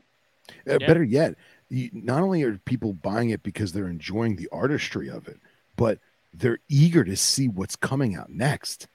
They're, Yeah. that that in itself, like they're they're they're. I hate using the word thirsty because it's so modern and distasteful, contrary to the the the synonym. But What all people are cool kids are saying pe- these days. people are people are eager to see what's next with Fulvius. Like you know what I mean? Yeah. Like it, it's it's art, Yeah. man. I love it. And even I if even if you don't don't paint yourself in that light, Smitty, right? The reason that you're doing it, that I can determine, I, I haven't talked to you about why you're doing it, but I'm gonna I'm gonna pin it right here. The reason that you're doing it is because nobody else is, Yeah, yeah, right? I mean, that's part of it. Is is nobody's making cool ass suboc hats yeah, or OKD or you know Alterna hats or shirts or things like that, but people want them. Yeah. So fuck, man, you found your niche. yeah, for sure. You know, feel free to stay outside of your lane, but also, if it's comfy, ride it out. Yeah, yeah, man. Absolutely, I love it. And Um, I, I was, it's it's um I won't call myself an artist necessarily. I won't call myself a designer necessarily. It's just I don't know why my my my feelings on it are I guess warped because it's one of those things where it's like Illustrator, like we talked about Illustrator. Yeah. I know very, very, very, very, very little about Illustrator. I use it for one particular section of my job, and that is it. I need to know how to mm-hmm. learn Illustrator more. If I'm going to call myself an let artist me or a ask you this. designer, Let me I feel like I should probably know Illustrator way more than I do to be able to say, walk into a crowd and be like, "Yeah, I'm an artist, man." Do you need to know Illustrator more, or do you need to know what you want to do in Illustrator? better? Uh, both. See, this is what I tell people, especially about Adobe Creative Suites. Adobe Creative Suites is an amazing tool or a set of tools, right? You've got Photoshop, InDesign, Illustrator, all these design tools for that. Illustrator, love it, love the program. I don't know how to do half the shit in Illustrator, and I worked in it for 15 years professionally. There's too much to it. Photoshop's the same way. There's too much to it but at the same time there's just enough to it because the half that i'm use, not using somebody else is right i need to know what i need to be able to do in it and especially when you're talking about photoshop and people just getting into it i always encourage people figure out what you want to do and then figure out how to do it Yeah, right and, and we say the same thing about go ahead it's a very steep learning curve with all of it. And I mean, that was the case with InDesign when we were doing, you know, uh, HM, you know, the first Yeah. run. Um, pretty much getting InDesign and not having a clue where to start with it and having to learn it myself was a, you know, that was a, a big thing. And unfortunately, I don't remember a lot of it now. So if we ended up going back to InDesign, I'd pretty much be starting over. Um, but well you got me here brother the uh, we're just gonna rock Canva, I think, with the new bringing it back, just because it's a really powerful tool there's a lot of people using I Canva freaking really love well. Canva. I Yeah. use Canva and Photoshop together because like Canva does some things that Photoshop just doesn't do as well, or it's much more time consuming to get the final result out of Photoshop. Like even just warping text around a circle or something. Like in Canva, it's like that. In Photoshop, you got to you know make the circle, make the path, all that stuff. so together, I mean, I think you really don't need much more than that. But I don't know. I just I, it's Yeah, and it, yeah, I would say the same thing about Canva as anything Adobe is just figure out what you want to do first, you know, and then throw it at the paper after that, or the digital paper, if you will. Yeah, man. But you know, it's it's similar to snake keeping, right? It's similar to keeping reptiles because you don't learn how to take care of fossorial species, arboreal species, semi-terrestrial, semi-arboreal, so on and so forth. All of these things, like Florida wants you to do for your venomous permit, right, Phil? Oh, yeah.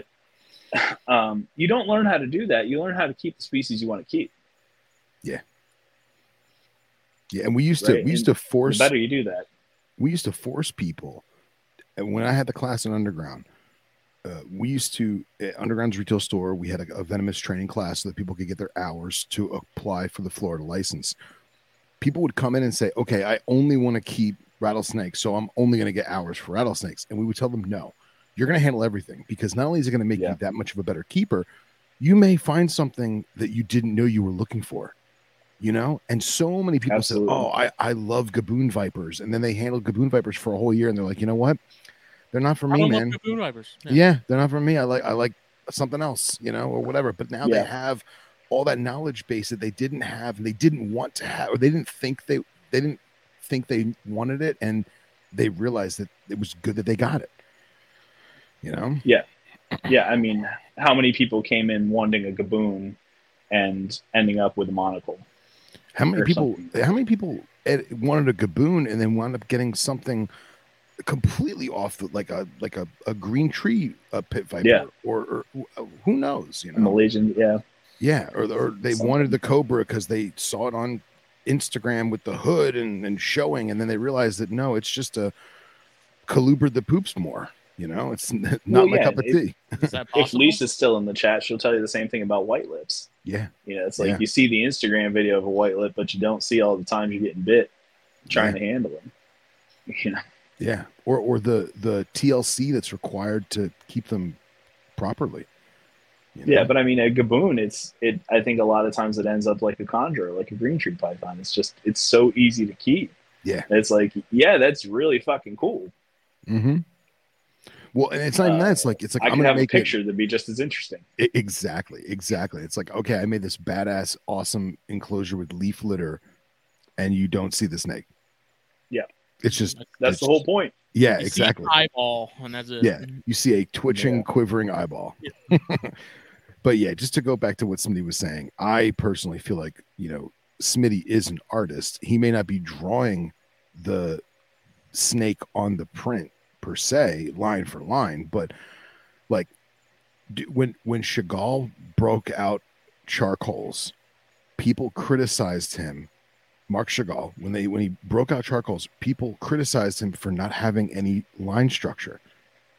And he's like, but that's not the point. It's it's it's it's the feeling, like you were talking about earlier. It's the emotion. It's the feeling of it across the across the canvas, and you could yeah. see what he's doing. Why do I have to have a border? Why do I have to have an outline? I mean, obviously, it was a long time ago. People thought differently, but it, same thing, man. Just because you're not quote unquote putting pen to paper, it's still art, man. I don't the know. There art isn't how you translate the image. Yeah. There has to be a line drawn somewhere because when we're at a point where a banana duct taped to a wall is all of a sudden worth no, that's however not, many tons of millions of dollars. That's called money laundering. That's not what we're talking that's, about. That's the scam. That's, we're, we're, it, that's money laundering. For anybody that doesn't know, let me tell you how money, money laundering and tax evasion works in the art world. Yes. Uh, Feel free. rich people have money and they have taxes and and the taxes they don't want to pay right so they buy a piece of art from from an artist and they say i'm going to give you 5 million dollars for this piece of art and now i'm going to lend it to the museum and now that i've lent it to the museum i'm going to have a tax write-off for the credit of having that piece in the museum which i've basically decided the value that i'm going to pay to put into it now, meanwhile, you're probably going to give me a lot of gifts as an artist. You know, you're probably going to do a lot of things for me as an artist because I'm the one that put you on the scene. I'm the one that got you in the museum. You know, so you're going to scratch my back. Definitely, I might lose that five million dollars, but every year in the museum, I'm getting a tax write off for your piece being in there. Yeah. Yeah. Now, and at the same time, though, I will say this: let's not confuse that with a legitimate piece of art from a, a commodity investment point of view because like uh, correct me if i'm wrong i think like there's more rembrandts uh, freely available than like any other classical artist something something it's, to that extent i'm not sure it's rembrandt but yeah absolutely yeah okay so and like and you know you can you can get a rembrandt for what would could be considered a reasonable amount of money right there's picassos all over the world yeah, exactly. There's Picasso's uh, a name that everyone knows. Picasso's all over the world. And if you've got the scratch, you can buy it and you can enjoy it. And then when the time comes and you want to sell it, you can make money because it is a finite number. It is a commodity. That's not what we're talking about. We're talking about the banana yeah. duct tape to a wall. yeah.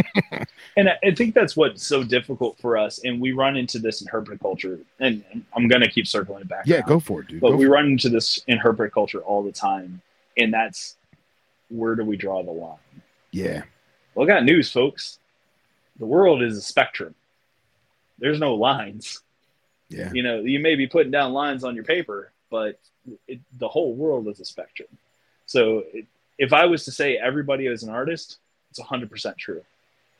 You yeah. know, everybody has that capacity within them and everybody does something in their life artistically. And so to say that you're an artist I could be blowing smoke up your ass, or I could be saying 100% the truth, or I could be undermining what I'm actually trying to say by it. The, the label is not what matters. The work is what's out there. And I'm sorry yeah. to say, buddy, but you're making work and, and you're doing graphic design. So at the very least, you're a designer. And like Phil was saying, I think when it comes to like color selections and patterns and things like that, I think you're talking about art at that point, my friend.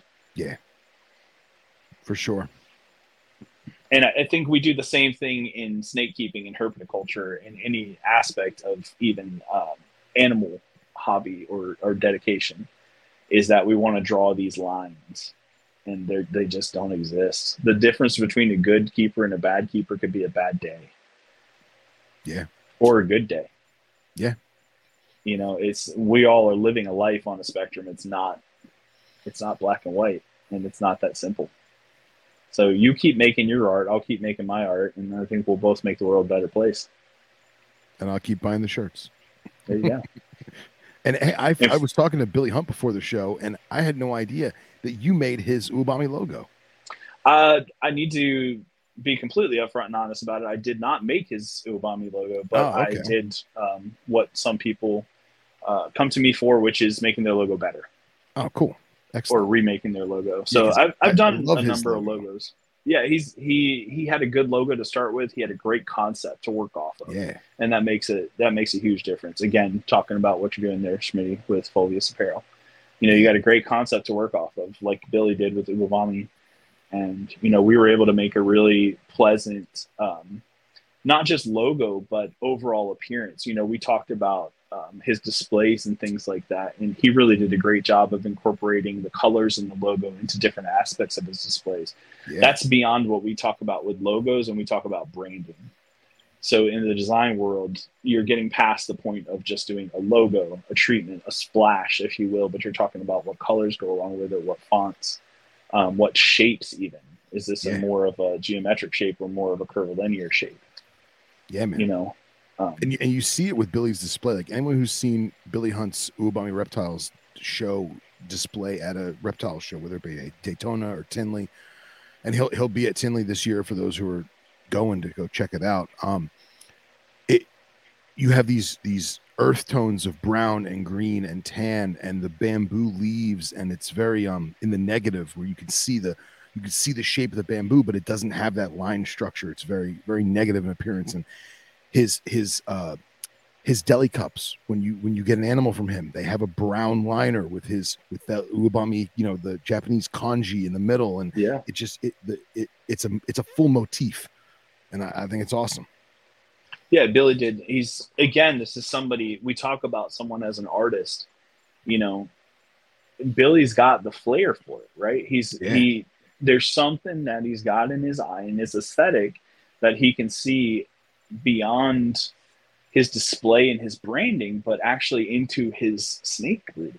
yeah You know, when you're talking about somebody who's dedicated to the look of the snakes, like Billy is in a lot of cases, not to say anything about his care, he takes wonderful, wonderful care of his animals. Incredible, incredible person when it comes to animal keeping, but he has such an eye for what he wants aesthetically in a snake.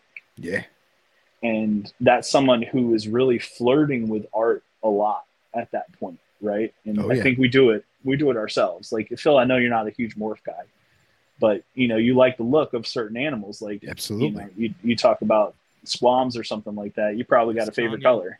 yeah absolutely and Yeah. dude like and and we all we all bust balls about ball pythons but like what you said earlier with the piebald like of i've had a handful of ball pythons over the years but dude the piebald's still my favorite it is just something Yeah. captivating about it and maybe it is each individual animal's artistry because no matter how much white's there how much patterns there how many smiley faces on the side it's always unique and it's always fun and, uh, and Yeah.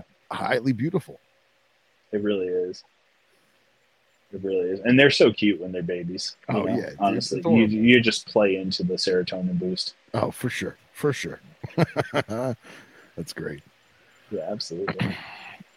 Ah, well, boys, we're at the two hour mark. Is there anything else Yeah. you guys want to touch base on? Shoot, I've got so much I could talk to you guys about all night, but I don't know. man. I think we do another one at some point. Oh, for No, another definitely. two hours. Let's go. Let's go, Cody Pia. You got nothing on this one. nice, Right. nice. No, no, I've got it in me, but I don't think my phone does, gentlemen. fair enough. Fair enough. It's going to Uh, overheat at some point. That's good stuff, man. Good stuff. But I, I do want to say, you know, if anybody's going down that path or, or feeling down in that way, you know, down in the dumps about your work or anything like that, drop me a line. Um, I'm in, on Instagram, Phil or, or, or Justin. They'd be happy to give out my information if that's something that you wanted to do as far as contacting me. Um, you know, always always there to give a bright voice when I can because you never know when somebody's going to need it. Yeah. I love it, man. Right. If anybody's curious, I have his social security number and his credit card numbers. I will give those out to the highest bidder. That's right. Uh, Good luck getting anything out of it. I have snakes, friends. That means I don't have money. Yeah, yeah. It's our fucking life. Oh, jeez. Where should people follow you? You know what? You don't need to. The world's a great place. Go outside, look at your snakes. You know, if you want to look at me, uh, Instagram. I got some things on there. I don't post all that often. Uh, Hands of Jeff on Instagram. Yeah. Yeah, man, that's good stuff. Was Yeah, absolutely. This episode was brought to you by blackboxcages.com. Check them out Facebook, Instagram. Use code TH with that same THN checkout code and use it at fulviusapparel.com.